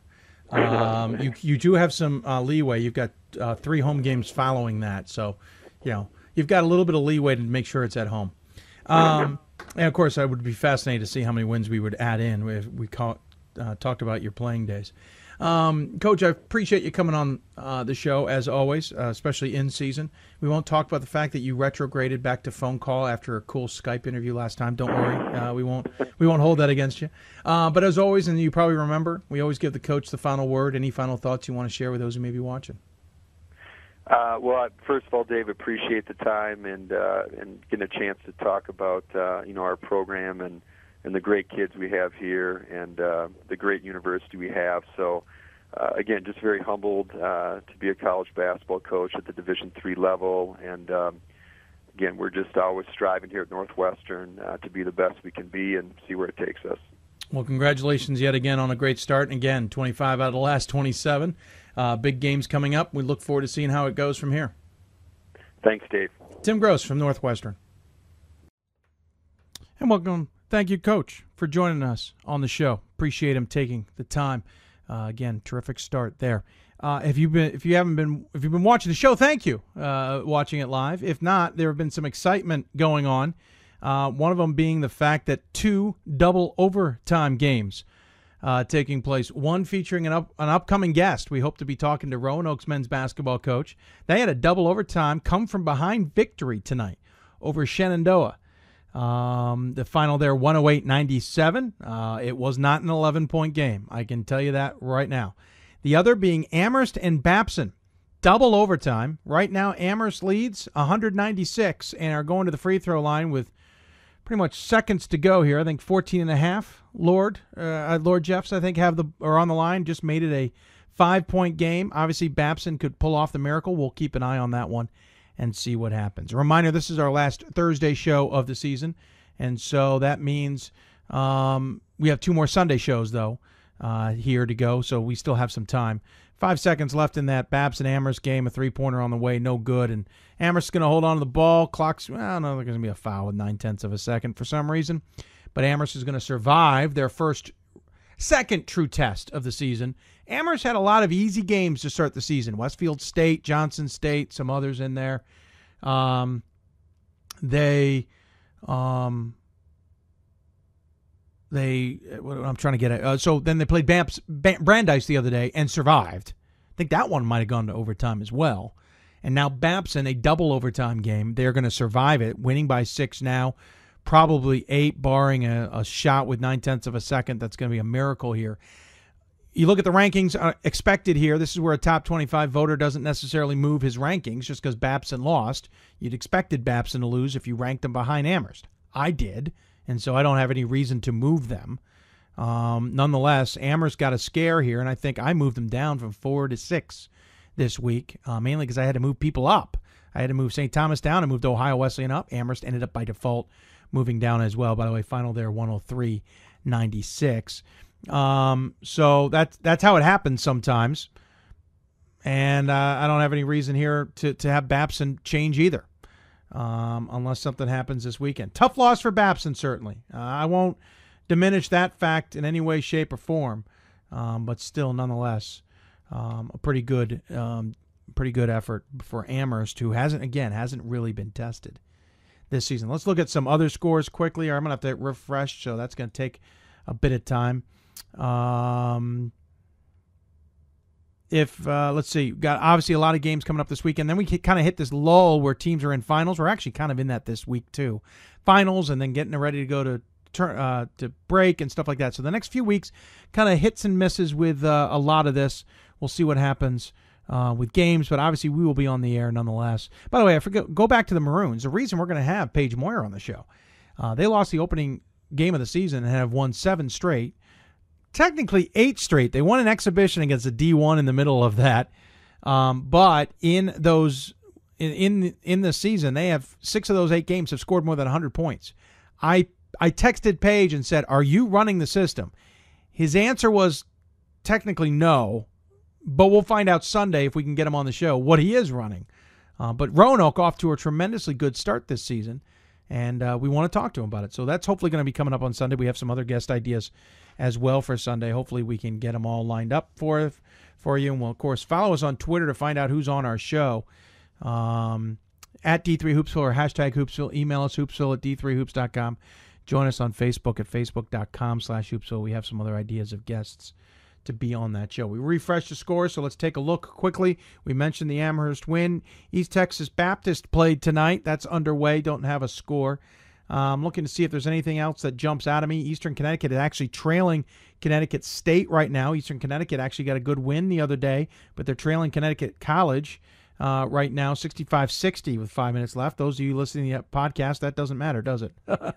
uh, Sage, who's off to a tremendously good start to in the Atlantic region, uh, in the Skyline Conference is uh, beating Purchase right now, but that's early in the second half. Um, St. Joseph's of Brooklyn and Farmingdale State went overtime tonight, 105 101, Farmingdale State. So another OT game. By the way, Pine Manor, only in their what, second season, I believe, as a, as a men's program, beat Mass Boston tonight. Uh, they were 10 and 10 last year, and they're 7 and 3 this season. Pine Manor certainly coming out of the gates um, with a nice um, with a nice run, as it were. Um, let's see here. Any other scores that jump out at me? Wesleyan had an easy night over Curry. Uh, we mentioned the Roanoke double OT game. Um, Hamilton beat Hobart. That's an interesting score. Hobart actually started the season kind of playing some pretty nice basketball and uh, and have stumbled as of late. Johnson and Wales with a huge win over Rivier. Um, MIT barely got past Rhode Island College. There's two teams that are kind of struggling just a little bit this season um, due to many, many factors. Bates got to win. This is all in men's basketball. Again, Hobart started the season 3 and 0 and have lost four of their last five. Lost to Buffalo State, Roberts Wesleyan, who's obviously D2. Uh, they beat Nazareth, then lost to Brockport State, and lost again tonight to Hamilton. So Hobart's things struggling a little bit for Coach Tim Sweeney. Excuse me. Uh, cough button not close enough for me. Johnson and Wales seven and one. They lost their opening game against Linfield when they were out at Lewis and Clark, and then since then have rolled through most of their opponents. They've had some struggles as well. Uh, they got a game coming against Elms. Uh, their game against Albertus Magnus isn't until January, so we're gonna have to wait just a little bit. On the women's side, quickly before we let you go, Tufts got back into the win column, uh, beating Wheaton of Mass uh, 58-45. Um, other scores, looking to see if any teams jump out at me here quickly. Um, and they pretty much don't. Uh, nothing. Uh, Ursinus, we had their head coach on earlier. They played Cabrini tonight. Cabrini unfortunately beat Ursinus 62-54, so Ursinus falls back to 4 and 4. But more importantly, they are 4 and 0 in the Centennial Conference. That's what we really want to watch. Um, but Cabrini, who struggled to start this season uh, as well, at least has a win in that game. And yeah, nothing else really jumping out at me besides that. Cabrini, who had started the season 0 4, has now run four in a row. They lost to Eastern, Stockton, Moravian, and Scranton, and beat Centenary, New Jersey, Rosemont, Delaware Valley, and Ursinus. So Cabrini back into their winning ways at four and four. That's going to do it for us. I appreciate you all tuning in, especially if it's on the archive um, or if it was live, especially if it was live. If you have any questions or you have guest ideas or whatever, we have two Sunday shows left this season, so make sure you join us and, and tune in and have some fun with it. Uh, those Sunday shows coming up on the 13th and 20th of December. Always follow us on Twitter at D3Hoopsville, hashtag Hoopsville, email us hoopsville, D3Hoops.com, join us on Facebook, Facebook.com slash Hoopsville. That's going to wrap it up for us. I want to thank uh, our guests tonight. They start with Mike Moran from uh, John uh, Carroll, men's basketball. Appreciate him taking the time.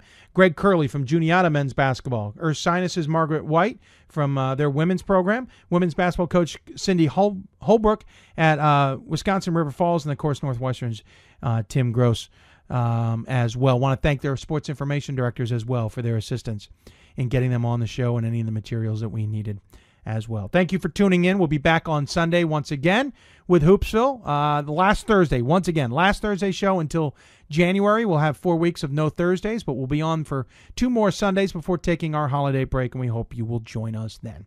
Thank you for tuning in, everybody. Hope you enjoyed the show. Thank you uh, to all those who uh, participated in it, and we'll see you back here for more Hoopsville.